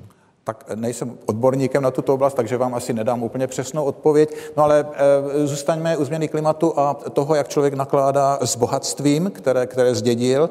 No a jsme ukácení pralesů, e, likvidace eh, přirozených prost, porostů a tím, že vykácíme les nebo prales, nezničíme jenom ty stromy, ničíme samozřejmě všechny ty byliny, ostatní rostliny, ale také všechny ty organismy, které tam žijí, hmyz, ptáky, ostatní živočichy. Takže logicky to vede ke kolapsu toho systému a, a mizení druhů, vymírání druhů. A jsme schopni je uchovávat rostlinné druhy, ku příkladu v těch genových bankách, abychom o ně jako populace nepřišli?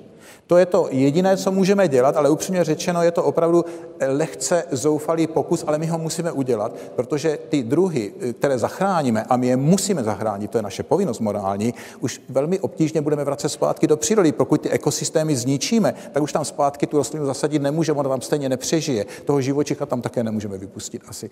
Ale ano, vlastně jsou dvě roviny, jak co lidstvo dělá, a to dělá snad dobře, jednak botanické zahrady, ty mají výhodu, že nemají, nejsou nějak předpojaté a snaží se zachránit všechny druhy rostlin, které na Zemi existují. Včetně i těch planých. Včetně těch planých, to je důležité. Zatímco genové banky, kde už jsou vlastně uloženy rostliny nebo ten materiál, to bohatství ve formě semen obvykle, no tak ty už trošku preferují ty kulturní plodiny. Takže těch druhů, které, mluvili jsme o, o, o Špicberkách, tak tam je ta slavná vlastně globální semená banka, no tam je uloženo asi 7 tisíc druhů, ale je tam milion položek, takže od každého druhu spousta různých variant a kultivarů, ale dosud bylo popsáno 350 tisíc druhů rostlin. Takže to, co uchováváme v genových bankách, je opravdu jenom zlomek. A uchova- jsme si vědomi toho, že tím, že máme tu morální povinnost a zároveň vidíme mizející nejen živočišné, ale i rostlinné druhy, tak ta naše morální povinnost je teď vykonávána o to intenzivněji? Měla by být, a zase jsme u peněz. Eh, ono se někdy obtí- obtížně vysvětluje politikům, proč mají platit organizaci, která v úvozovkách jenom skladuje semena v lahvích. Eh, To jsem zažil i já sám. Takže, ale... To se vás ptali. ptali. To se vás ptali politici, a proč máme platit, když vy tam uchováváte semena v lahvích? Ano, oni se ptají, no, no, no, když se jich zeptáte, jestli by raději platili eh, vývoj rakety nebo letadla, anebo platili instituci, která jenom skladuje semena v, eh, ve skumavkách nebo v, v sklenicích, tak samozřejmě dají přednost raketám nebo, nebo letadlům. To jsou tak krátkozrací? Asi si to neuvědomují. Byly zmíněny paní doktorko Špicberky.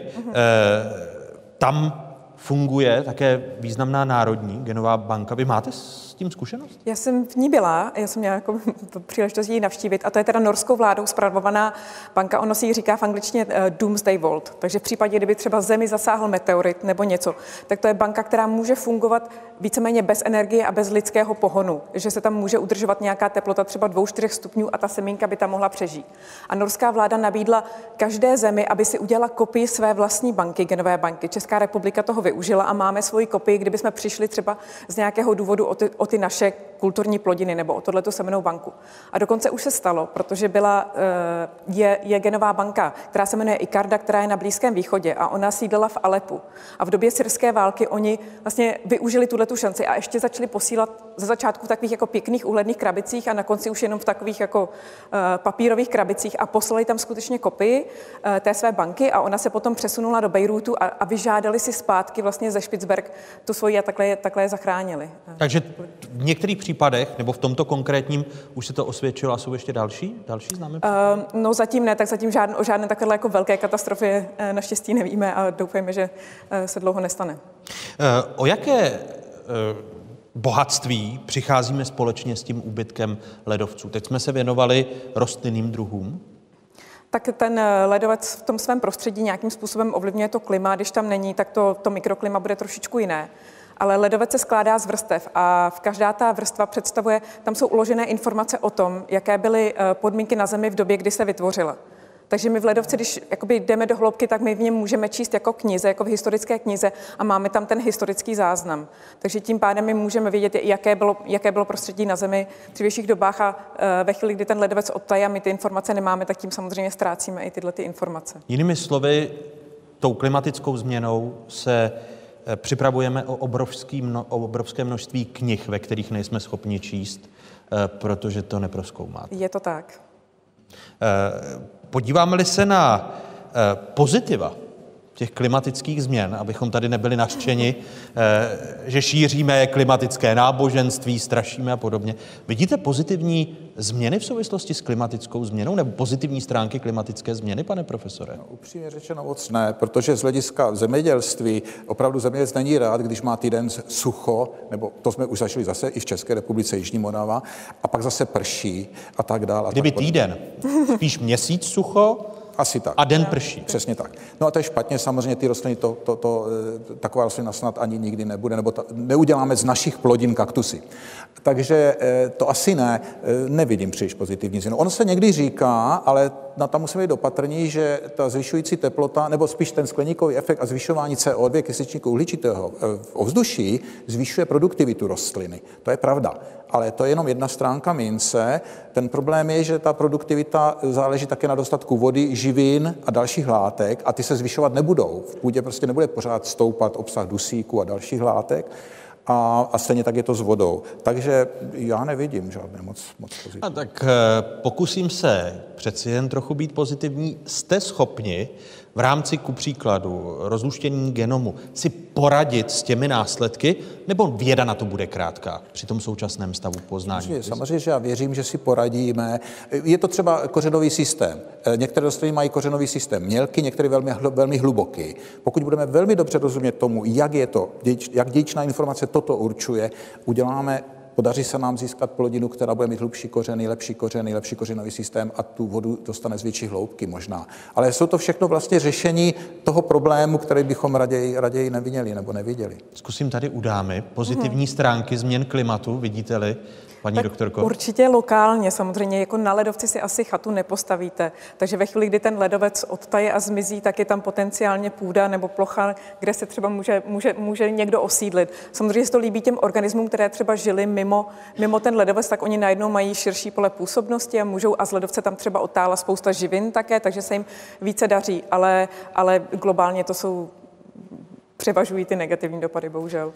Hosty Fokusu zůstávají polární ekoložka Marie Šabacká a rostlinný genetik Jaroslav Doložel. Děkuji vám zatím. Děkuji.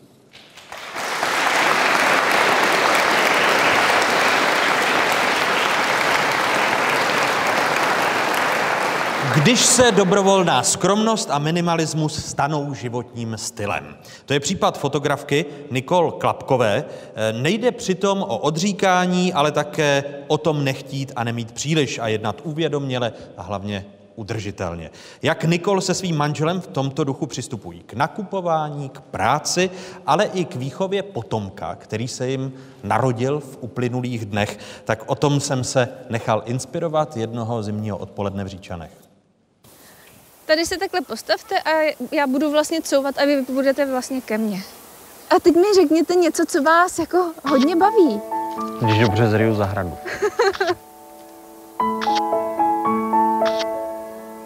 Jak jste se, Nikol, dostala k minimalismu a k udržitelnému životnímu stylu?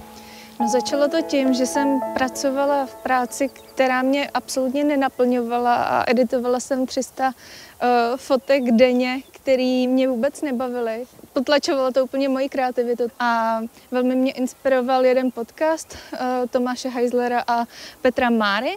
A díky tomu jsem se rozhodla jít na volnou nohu.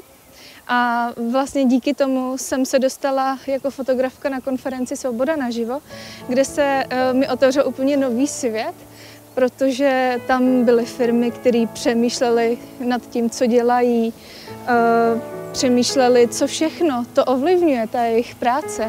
A celkově jako tu smysluplnost jsem tam nacházela, tak jsem hledala i smysluplnost ve mém focení.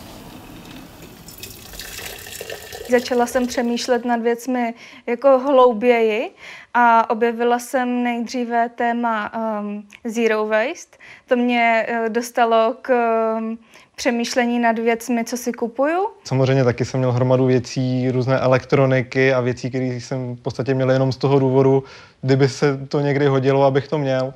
A člověk vlastně přijde na to, že to za celou dobu nikdy nepoužil a pravděpodobně ještě několik let nepoužije.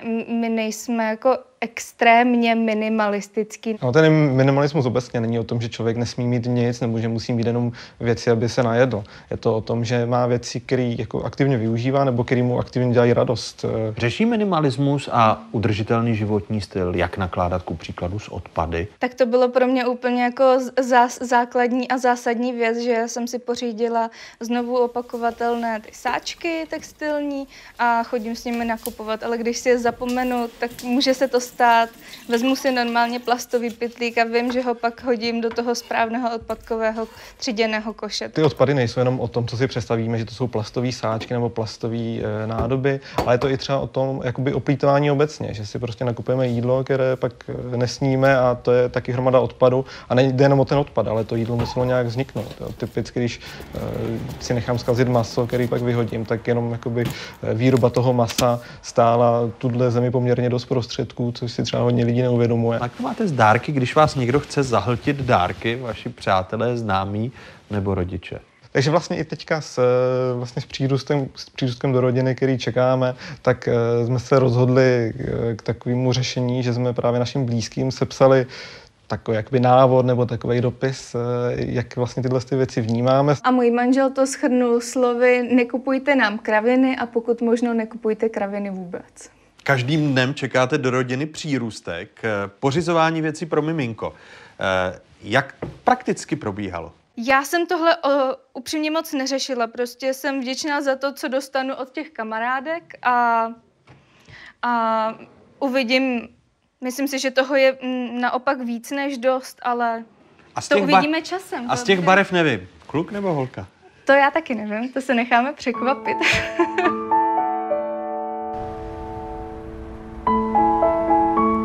Proč podle vás lidi žijí tím konzumním způsobem života a kupují tolik věcí? No já si myslím, že když je to všude kolem, tak eh, člověk se přizpůsobí a taky, že lidi v tom hledají štěstí, radost, ale ono je to takový krátkodobý Když je, a když je to dnes norma, jak těžké bude vychovávat potomka v té konzumní společnosti a, a přivést ho k minimalismu?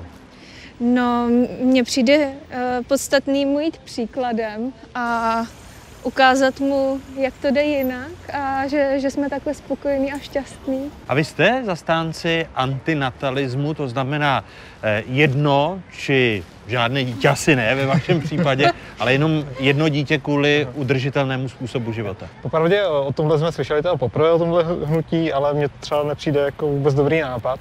Já si naopak myslím, že pokud prostě člověk vychová dvě děti, ale vychová je rozumně a zodpovědně, tak je to daleko lepší pro naši planetu, než když by vychoval jenom jedno, ale třeba kterému by to bylo jedno.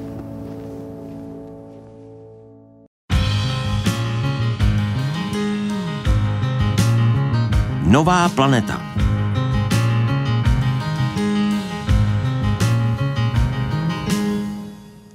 Závěrečná kapitola dnešního Fokusu Nová planeta v otázkách nejmladší generace.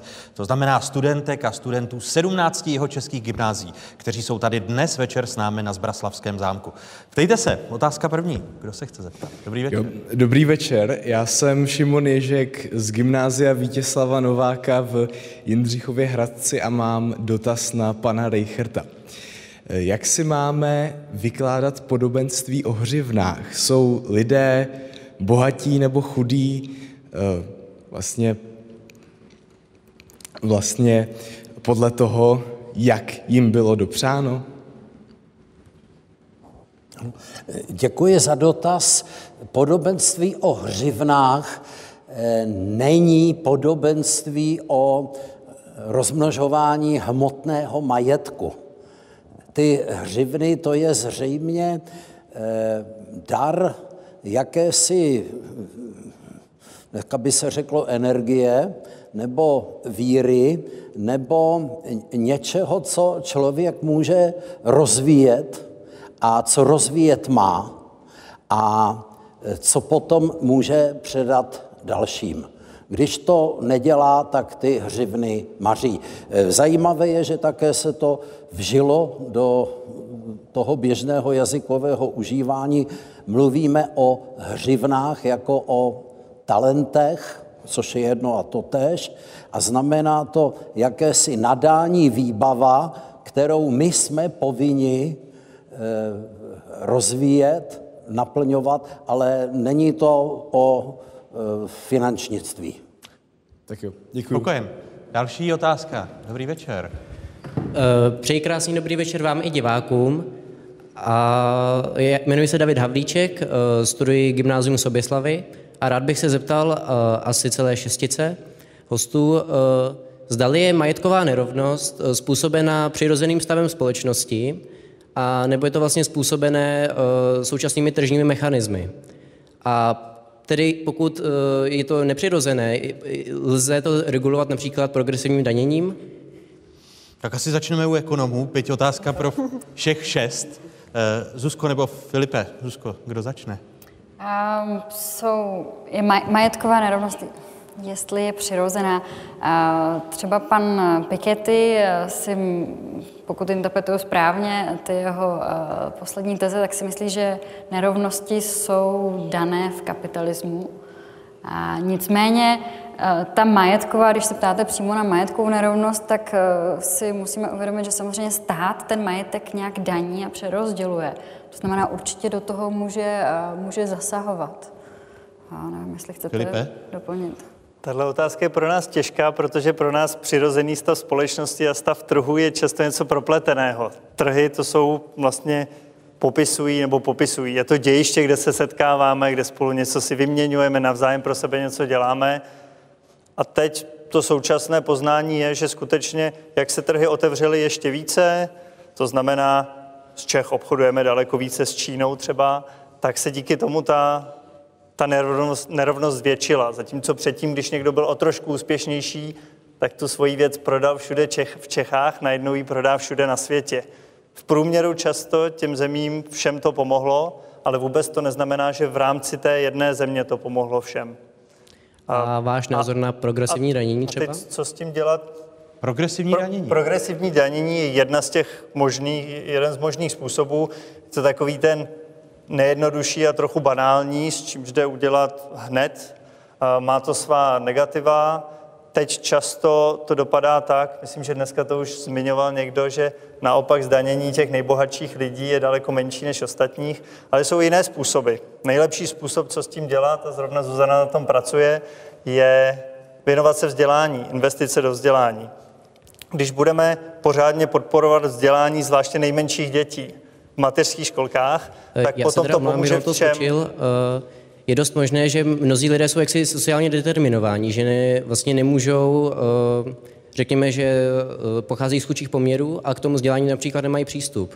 Takže myslíte, že je třeba... Právě, právě proto říkám, že široké vzdělání, kvalitní vzdělání, zvlášť na těch nejnižších stupních. Tady všichni važte si svých skvělých učitelů, protože ti jsou důležitější než třeba já, učitel na vysoké škole. Čím učitel učí mladší děti, tím je důležitější a tam se to právě dát. Můžou, mohou být kvalitní učitelé na vš- mateřských školkách, jsou učitelé nejdůležitější. Když natchnou toho malého chlapečka, malého holčičku, to jsou jejich vzory na příštích 30 let, málo kdo to ví, dobrý učitel v mateřské školce společnosti přinese až 200 tisíc korun měsíčně.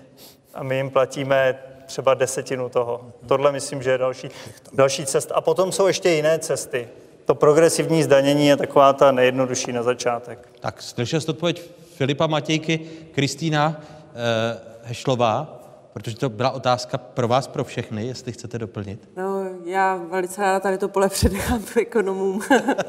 Eh, Pane profesore nebo paní doktorko? Já taky myslím, že to asi řekli. Já možná spíš jako A přemýšlím, pan Farář, je to, přeci, je to přeci jenom trošičku otázka i filozofická. Vřele souhlasím s tím, co tady pověděl pan Matějka. Eh, Já mám rád Švýcarsko a eh, představte si, že tam je školní docházka povinná už od čtyř let. Čili oni mají 11 let povinné školní docházky. To školství mají velmi propracované, solidní a také tato velice bohatá země hodně do školství dává. U nás díval jsem se, eh, to je na eh, rok 2020 kolem 15% z celkového eh, rozpočtu. Ve Švýcarsku je to 18 a něco. Čili v této bohaté zemi dávají ještě více než my. Děkujeme za otázku. Další dotaz. Děkuji moc za odpověď. Dejte se. Dobrý večer. Eh, Dobrý večer, já se jmenuji Adéla Černá a přijela jsem z gymnázia Česká v Českých Budějovicích. Eh, Já mám dotaz na paní ekonomku Šmídovou a na pana ekonoma eh, Matějku.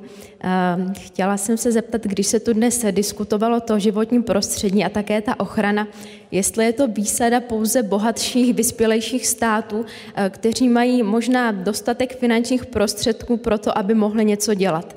Eh, Nebo je možné, aby se do, té, eh, do toho zlepšení té ekologické situace zapojily i chudší státy, po případě, jestli už tak dělají. Děkuji. Tak začněme opět u ekonomů. Zuzana Šmídová, Filip Matějka, pak eh, naše část klimatická. Zuzano. Já si myslím, že se musí zapojit i ty nízkopříjmové státy. Samozřejmě, co vidíme, je, že ten trend je, že lidé se začnou zajímat o to přírodní bohatství, až když naplní nějaké to materiální bohatství. Nicméně ta snaha je, aby prostě ty chudší země neprošly, neopakovaly stejné chyby, jako jsme udělali my v tom vývojovém, v tom vývoji ekonomickém, který šel často na úkor těch, těch přírodních zdrojů. Filipe. Já úplně souhlasím tím, že my, my s tím můžeme pomoci. My máme větší prostředky, my jsme si prošli svoji průmyslovou revolucí, kdy jsme všude strašně čmoudili a ještě potom dalších 200 let. A teď je těžké od nás, a stejně tak je to často těžké od mladých říkat starým, musíte teď zaplatit za to, abyste za 40 let, aby my jsme se měli lépe. Co my můžeme dělat, když třeba nechceme, aby, aby se pálily pralesy v Brazílii, nechceme to, protože ty pralesy v Brazílii pak pomáhají celé planetě, tak my jako bohatší můžeme za to platit.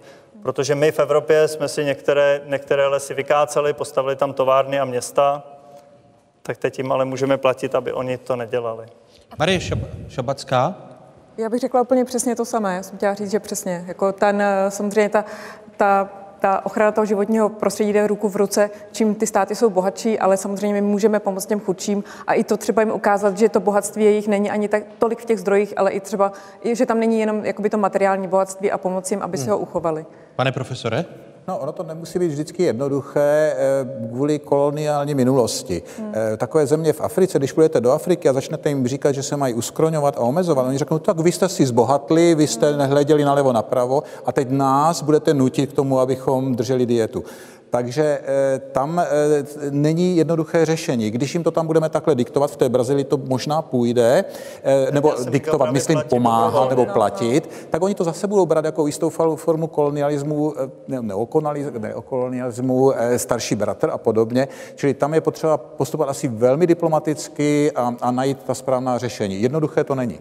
Zuzko, vy jste ještě chtěla? Já jsem jenom chtěla dodat, samozřejmě nejs, nejsem expert na tyhle věci, ale vím, že se to děje, že jsou fondy, kdy prostě vyspělé státy investují eh, v těch eh, chudších státech právě do těch zelených technologií. a Ten technologický transfer tam prostě nějaký je. Takže to se opravdu dneska už děje.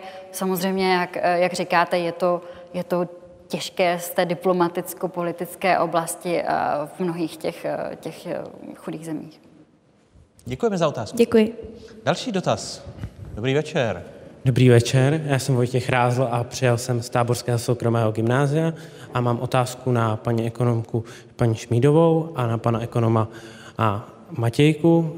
Eh, Jaký by byl dopad, eh, předpokládaný dopad eh, německé recese na eh, střední třídu u nás? Případná recese v Německu, jestli vůbec hrozí a pak dopad na střední třídu? Já začnu, protože vždycky, když začíná Zuzana, já to mám lehčí a můžu vymýšlet odpověď. Já můžu říct, že nevím. Tak to jste mi neulehčil. To jste Zuzce pomohl. ne, ne, nebudu, nebudu vědět o moc více než vy, tak, tak ono, Německo, kdyby jsme žili ve větší zemi, tak Německo je zahubný a součást, součást naší země, takže cokoliv se dotkne Německa, tak se dotkne i nás. A dotkne se nejenom střední, střední třídy. Většinou to v ekonomice funguje tak, že jakákoliv záporná změna se těch chudších a chudších dotkne daleko více. Takže možná ti opravdu chudí by dopadli daleko hůře než střední třída. Zuzana. Krásně řečeno, nemám co dodat. Spokojen s odpovědí? Děkuji. Tak ptejte se další. Dobrý večer. Dobrý večer, mé jméno je Pavel Pules a jsem studentem gymnázia Jírovcova v Českých Budějovicích. A já bych se vás chtěl zeptat, zda bychom my, jakožto evropská civilizace, měli cítit určitou odpovědnost eh, za nynější stav vlastně ekonomický, anebo ať už můžeme říct i demografický eh, na africkém kontinentě. Eh, Co právě bych navázal, co říkal pan profesor, co se týče té koloniální minulosti, tak k tomu, k tomuto bych to spíš směřoval.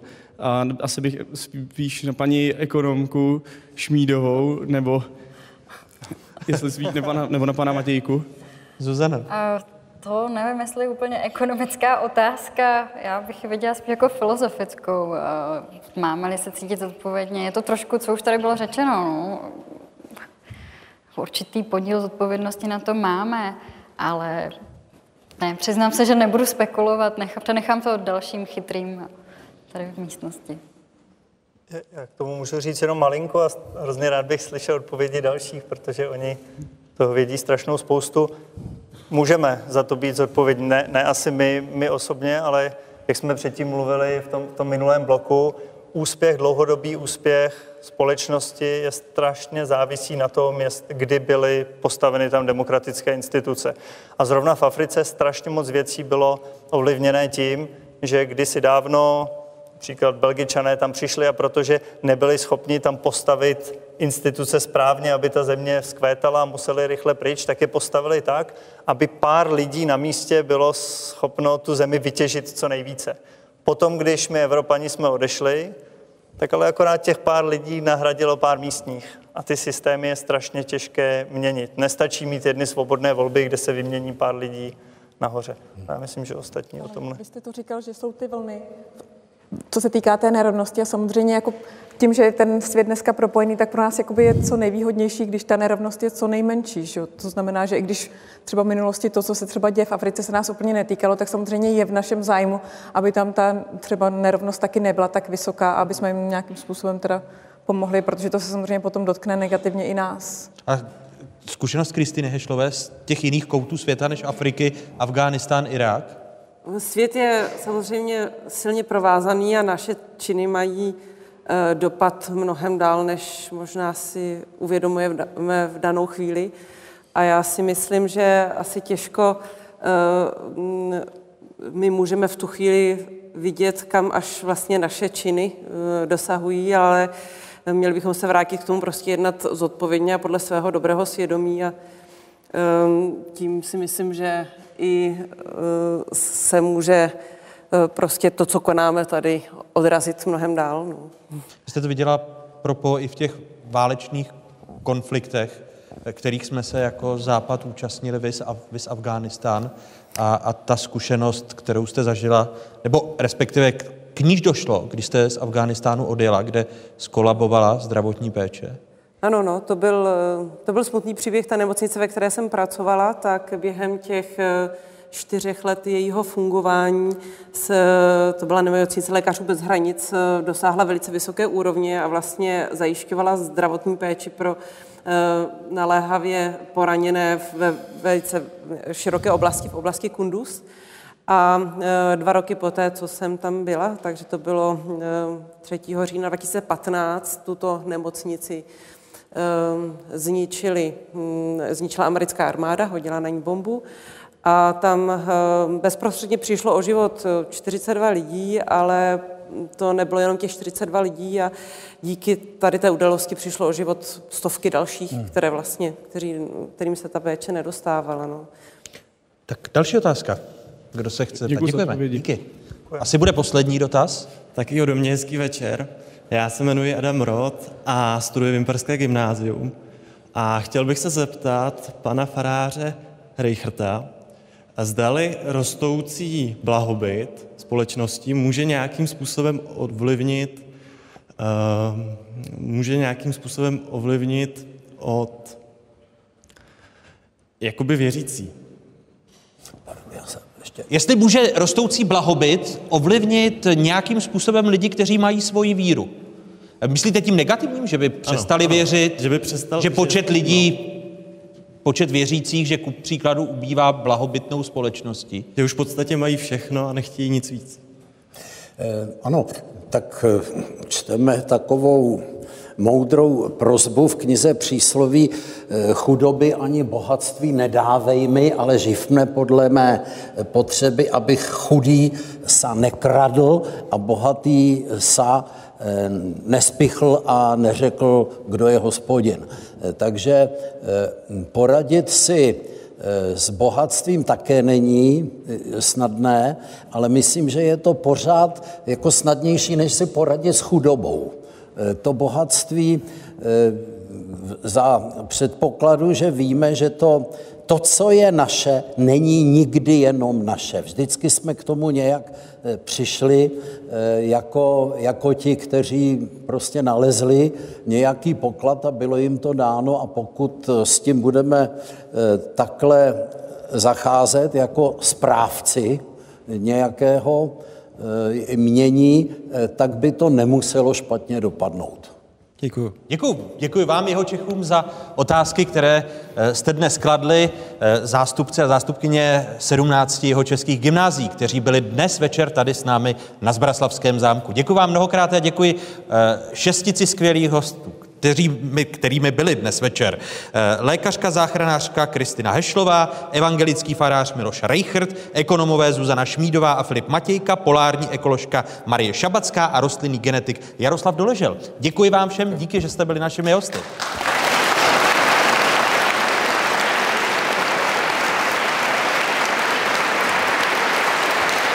Děkuji divákům z Pravodajské 24, že se dívali na další vydání Fokusu. Nezapomeňte, celý měsíc jsme na sociálních sítích a také na internetových stránkách České televize. Hezký zbytek večera, dobrou noc a ještě jednou díky, že jste byli dnes účastníky našeho Fokusu. Děkuji.